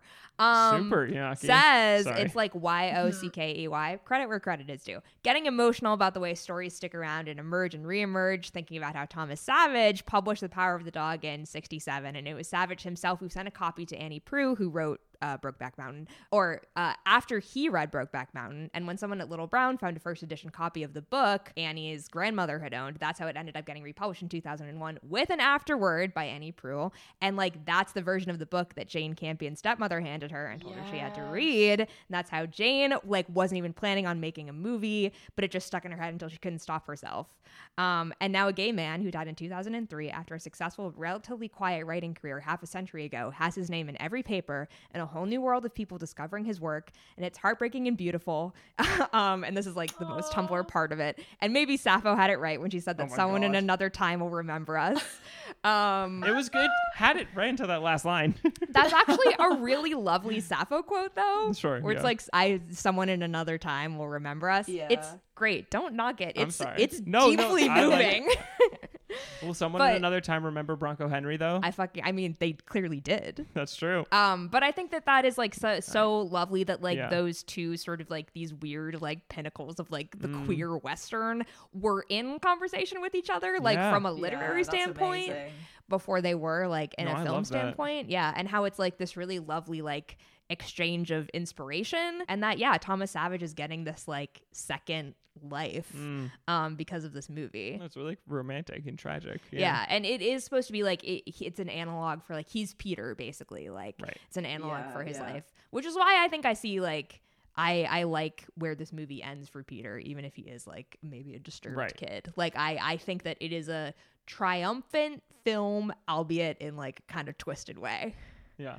Is Peter like is the character of Peter like symbolically killing a part of himself that he doesn't want to that he wants to leave behind or like doesn't want to inherit? Like is it all Mhm. about is it all about that symbolism? We want I to like kill that. we want to kill masculinity like Kill toxic you know, we kill masculinity. dead. Yeah, Yeah. exactly. Yeah. Super Otherwise we can never be happy. interesting. Your toxic masculinity has to be like part of like your sexual identity, like mm, as a man. yeah. And like you have to kill that off in order to like fully come into your own. Mm, Mm. I don't know. Uh-uh. Interesting. That's oh, we're so good. Um, this movie is so good. it's all so good. Yeah. Yeah, I'm Laura, like reeling. I'm kind of thinking about anything else, and all that my brain is rattling is just that we need a Phil Burbank versus Bob of Burbank sequel that digs into, you know, It wasn't a good joke on Twitter. It's not It's a, a, good great joke, joke. now. It's a good joke, and everyone gets it. Everyone loves it. You walk by Bob's, and you're like, "Wow, I must see Phil now." Bob's Big Boy, famous Hey, Burbank restaurant Big boy, it works. It's a narrative through line, Brooke. Oh, Totally. That's so true. Totally. Um, Laura, is there anything else that you feel like we we didn't touch on that we should should take a look at? Oh my god, I feel like I've got such a like kaleidoscope like I know. switching around in my head. Oh, one underrated hilarious moment is when um on Rose's first night in the house and Phil's like gone upstairs and he's lying on the bed in the dark doing the banjo and he does the little impression of her being like we had such a nice journey. Like it's hilarious. Yes. Like it's so fucking childish and oh, I just I love Is- it. Such a little petty bitch. He's such he Yeah. is a petty bitch. he is. And he's such a kid for so much of this. Even uh, at the beginning, when all the cowboys are going out to that um, brothel adjacent situation, yeah. and he Yeah, just yeah, goes yeah. back to the house and he's like, fun. I don't want to be here. But then he's like, Why isn't George back yet? Right. Like, where is he? And he's like wandering around Yes. looking for him. It does feel like very, very Or like when the. Cowboys are all like bathing and playing together and whatever, and, and he just like walks by and everyone like looks at him like you're gonna like come in and he just just doesn't sulks engage off. with Yeah. anybody. Yeah. Shout out to all those cowboys. I love them. We love uh, himbo cowboys. Unproblematic, minding their own Yes. business. Very We really- confused we at the really do. psychosexual tension happening Bathing between him together. and his like little kid. Yeah, I mean, but hey, none of them can see the dog, so That's true. I think Mm. there's one major thing that we have not talked about, Brooke. Oh That's yeah, Ari Wegner. We have not talked Oh, about the yeah. cinematography in this, which is Yes. fucking stunning and also Yeah. so smart because there's a way in which to shoot the West that's like close ups on wheat and giant billows and like, you know, where it's just like Mm. so hyper, you know, glorified. But this one, it's so sort of stripped down and I don't know. It's just like, it's, it's so fucking well shot. This is one of my favorite looking films, probably of all time. I Mm. love Mhm. how she shoots landscapes. It's kind of crazy that like she literally would have been the first woman to win best cinematography ever, and that like this is oh my god, such yeah. an Oscar-y looking movie. Like Yeah. it looks um it's so it's like beautiful vistas and like Mhm. every scene is lit so perfectly. Like it's truly an incredible looking movie. And I, you know, absolutely no disrespect to Greig Fraser, but I am a little bitter that yeah, uh, me she lost that because it just it looks so Yeah. good. There's nothing better than like a western lit with candles and things like, like I think about like assassination of Jesse James. You know, there's just like if you get a really hot shot western, there's kind of nothing better.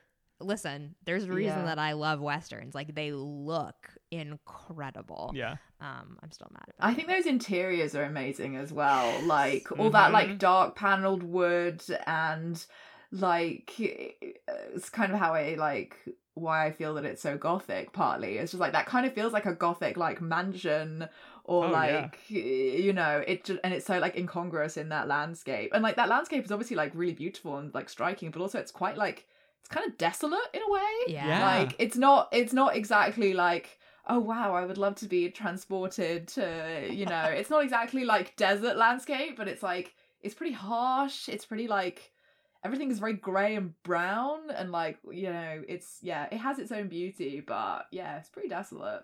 There's Yeah. that shot towards the end when we kind of cut back after the funeral where it's just like a super wide of the the house and it's just like a little black house in the middle and of just the mountain and that's it. And you're like you want to live here you're like enjoying Yeah. this and then you cut to peter and he's like roaming the house he's like ah i have all this free space now no burden of phil and you're like this just is incongruous like this boy Yeah. what is going on here It's really nice. And I love all those shots like from inside the house looking out through the windows. Mm. Like they're lit like so impeccably and like the land like we said the landscapes are so visually striking just on their own. Yeah. Obviously like that I, I can't tell you how nice it is not to be alone. Um mountain scene is like incredible looking. And I think that like this movie is also very well edited. Obviously, like Yeah. Dune swept like literally every technical award, but I remember when Martin Scorsese was uh like presenting Jane Campion with her best director win at I think it's the New York Film Critics Circle Mhm. and he like was talking about his experience watching this film and he talks about like the cigarette sharing scene bleeding into that scene of the horses and like when a fly Mm. lands on one of the horses and then buzzes away and that's sort of like a thematic reflection of like what just happened in the cigarette sharing scene and like I that's just like a such a good marriage of like cinematography because like it, the, the shots are very intentional it's edited quite nicely like obviously the directing and the theme are like what are putting those two scenes next to each other um yeah. Just like filmmaking, man. You know, It's cool, right? Movies are great. Uh, the craft is just like oh, chef's kiss. Every aspect. Mm. Yeah, I- And uh, then yeah. it goes to win nothing for the craft. Hey, hey. So- Well, nothing for the Ah. craft. I mean, this is like Not to be a Debbie Downer. this is the, the most recent film since The Color Purple in '85 to like be nominated for this many Oscars. Nominated for uh, 11. 11, no, 12 and lost for 11. 12. Um, and Oh, uh, God. I mean, it won one. Brutal. So I mean, shout out to Jane Campion for snagging that Best Yes. Director win. We fucking love to see it. Yeah, Uh, as wins go, it's a pretty good one, but yeah, it is, Yeah. It it is hurts. disappointing. Yeah, yeah. It, it it definitely hurts. I I think it's like it's so again. I know that we were like we shouldn't compare this film to Brokeback Mountain and then like keep comparing it, but like uh, I think personally I find Coda to be a much more agreeable film than Crash. But like the fact that like in these two like sort of juggernaut Oscar years where it was like there's no way that the queer western can lose. Like something kind of came out of like mm-hmm. left, Left field to field win, and yeah.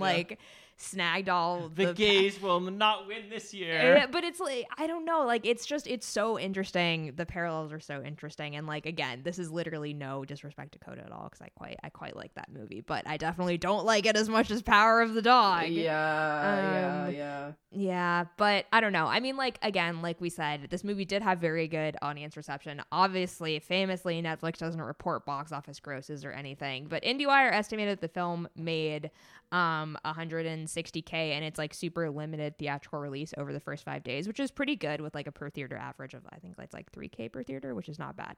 Um, and audience viewership, it was streamed by I think like the grand total um, was 3.4 million households in the United States alone. And there was like a really big uptick after the Oscar nominations. And this is like, that's like considered a success by their metrics for like this type of film. And like, I don't know. I mean, again, it's like you really can't trust the Netflix like, what numbers. are numbers? The yeah. Netflix numbers literally make no fucking sense at all. Um, yeah, I feel like they count like a full stream of the film as like literally if you watch more than two minutes, or you Right. know, like it's obviously like it's kind of bullshit, but Yeah, and their numbers know. just like keep getting inflated for certain movies. Like it, it's truly bizarre. And I know like there's been some creators that talk about like a lot of the metrics that they quote unquote release have to do with like how people are watching, like their watching habits and not just like the fact that they watched and like some Mm. things like count more heavily. Um like I know for series like Um, bingeability is like a really large factor as opposed to like raw like number of people watching. It's like how quickly they watched it. I don't know. It's ridiculous. Um it's a little bit disconcerting but i think that we can count this film as like a success, success, yeah. across the board yay. Uh, would you say that the power of the dog was quite powerful? definitely Wow. yeah Love to see it. love to see that okay Now, can I ask a question? sure How powerful was the dog on Letterboxd? Uh, well you're gonna tell me Ooh. Okay. do you want to try and guess the average I do. I'm a little nervy on this one because I think gay stuff usually is lower. Uh, are you sure about that on no, letterboxd no, I don't on know. Um, letterboxd of all places in my head, I want to give it the elite just because any movie, um, as we were saying off mic with the social network, I don't know. I'll go, mm, maybe I'll, I'll trust my. I'll I'll be happy. I'll say it's the elite three nine. Okay, Laura, would you care to put in a guess? Not required, but It was. It's funny. I was gonna say like three point five. So okay. you know, I was gonna say like pretty damn close. you I know. mean, guys, you kind of like low key got it because it's a three seven. So like, if you split Whoa! the difference, Oh Okay. my god! Yeah. Okay. That's that's pretty good. I got. I bet it's I bet it's low on IMDb. I bet. Ooh, I the can- It's IMDb low. game. let's see. Okay, I wait. I don't want to play the Oh. IMDb Okay, game because it's I'm too gonna- depressing. okay, Are I'm you gonna not looking- try? Yeah, I, I wanna mean, say- Seven two. Okay, Laura, you don't have to guess because we've never done this. no, but if you I want want to, to try. I want to say like maybe like a six eight. I feel like it's probably low on IMDb. I don't know. it's a six point nine. Yeah. Nice. Whoa! Wow. God. but A not six actually nine. that. Not actually that nice. But That's nice. crazy. Um. Oh. Yeah, on Letterboxd, on like the hot young kids platform, most people give it four stars. There's definitely a fair amount of good Bronco Henry jokes in the replies. My personal favorite is uh past and future guest, friend of the pod, Ella Kemp, whose uh, review was just, yeah, I bet Bronco Henry taught him how to ride, which is a great, great review.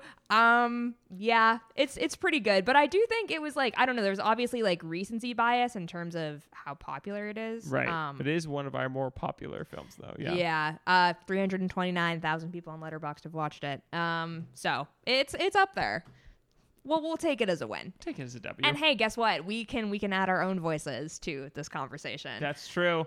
Brooke, where is it landing on the queer quadrant for you? this is a movie where the shadow of a dog in the mountains is the Kinsey scale for an entire ranch. Yeah. Um, and I mean, So what if you're bi? Do you see like half a dog? I mean, I saw the whole dog. I I, think it's like dog. queer, non-queer. You know what I Mm, mean? Yeah, yeah, yeah. And uh, yeah, I mean, everything about this film, it's like digging into such deep themes. And like I said, you know that I love a film where like some fucked up gay shit happens as opposed to just like nice gay shit gay happens.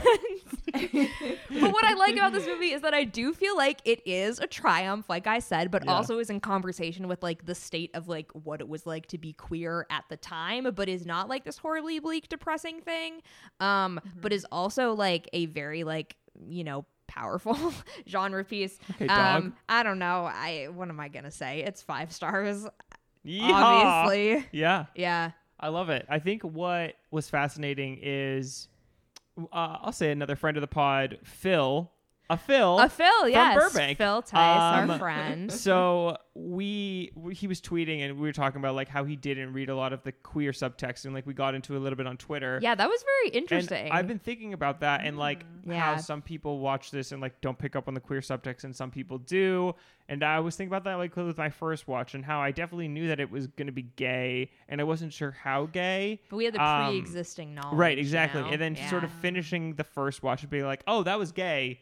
Uh cool, liked it a lot." Like obviously. And I found this watch way more queer. And Yeah. I think it's sort of was like almost irre like impossible to sort of ignore just from the like from the get and like you immediately pick up on like Phil's lingering glances and just how much he talks about Bronco Henry and wanting to get topped by him and just sort of Don't we all? everything Don't we all? that like pervades throughout this entire movie. I just it's just has this queer energy and storyline, and I think that I, a lot of it is due to Ben uh, Benedict. Jesus, I was gonna say Ben Affleck. My God, Benedict Cumberbatch like very selfless performance, and I think he imbues it with such care and knowledge and awareness of like the character's queerness. So. I think I'm gonna agree with you, Brooke. I Yeah. don't. I think it's might have fun. I mean, I right? don't, I don't know why you're even questioning it. I'm Like, not. It I, is. Damn. Take me to the ranch. I'm telling you, Oh, Laura. Yeah, let's saddle up. Let's go. Let's saddle up. Let's go. Yeah, shall I weigh in because like, no, Yes, yes, please. Yes. hard, hard, hard, I mean, hard agree. Obviously, like Yeehaw. I, Love freaking hard. I mean, it's just also so fun because like Jane Campion, like obviously we've touched on this a little bit, but like she generally makes films about women. Like this is her first one with a male protagonist, and this is really the first film she's made exclusive, well, almost exclusively about the relationship between men. Like Mm. she loves to make films about relationships between men and women and like the weird like sexual power dynamics, like all that stuff, which is like really juicy and fun. Don't get me wrong, Mhm. but this is like just something really exciting and new and different from her and something that she can like clearly like really lend her voice to Mm. and it's still like a lot of the themes that she's really interested in but just like but gay it's everything you would want But from a gay gay. jane campion movie like Yeah. How lucky are we to to have this in our lives to to live in this time it's, it's a beautiful thing I love it so much. Oh my god, yeah. As soon as I finished reading the book, I was just like, this is gonna be fucking great. Like, I can totally see why she just like could not forget this book. It just had this grip on her imagination. She was like, Mm. okay, I'm gonna have to make it. Like, by hook or by crook, we're gonna do it. Like, we're not gonna let a pandemic stop it, you know? Like, production got halted for like three months or something. Yeah. yeah. Um, and they all got stuck in New Zealand. Um, which, Not I a mean, bad Not place bad, to be yeah. Sounds stuck. great. Especially like, quite because, like, jealous. And New Zealand had like far and away the best Right. pandemic response. For like Yes. four months after, they're like, "Oh yeah, we Oh, have we're like open again, zero yeah. cases. We're open again." Like it's crazy. Um, It's also one of the few. It's so interesting watching pandemic movies where you can watch one and you can definitely be like, oh, this was filmed during a pandemic, and like you can tell certain things about like whether how Mm-hmm. small it is or it's just like. At least for me, like you could kind of pick up on these things. Absolutely, like none of that here. It all feels so cohesive and put together and so singular in vision that you. It's astounding that there was such a long production break, which is kind of amazing. I think it works. the The film works to like the pandemic's benefit because it is very insular and like is all taking place on this ranch. And obviously, you have like the group of cowboys, but like.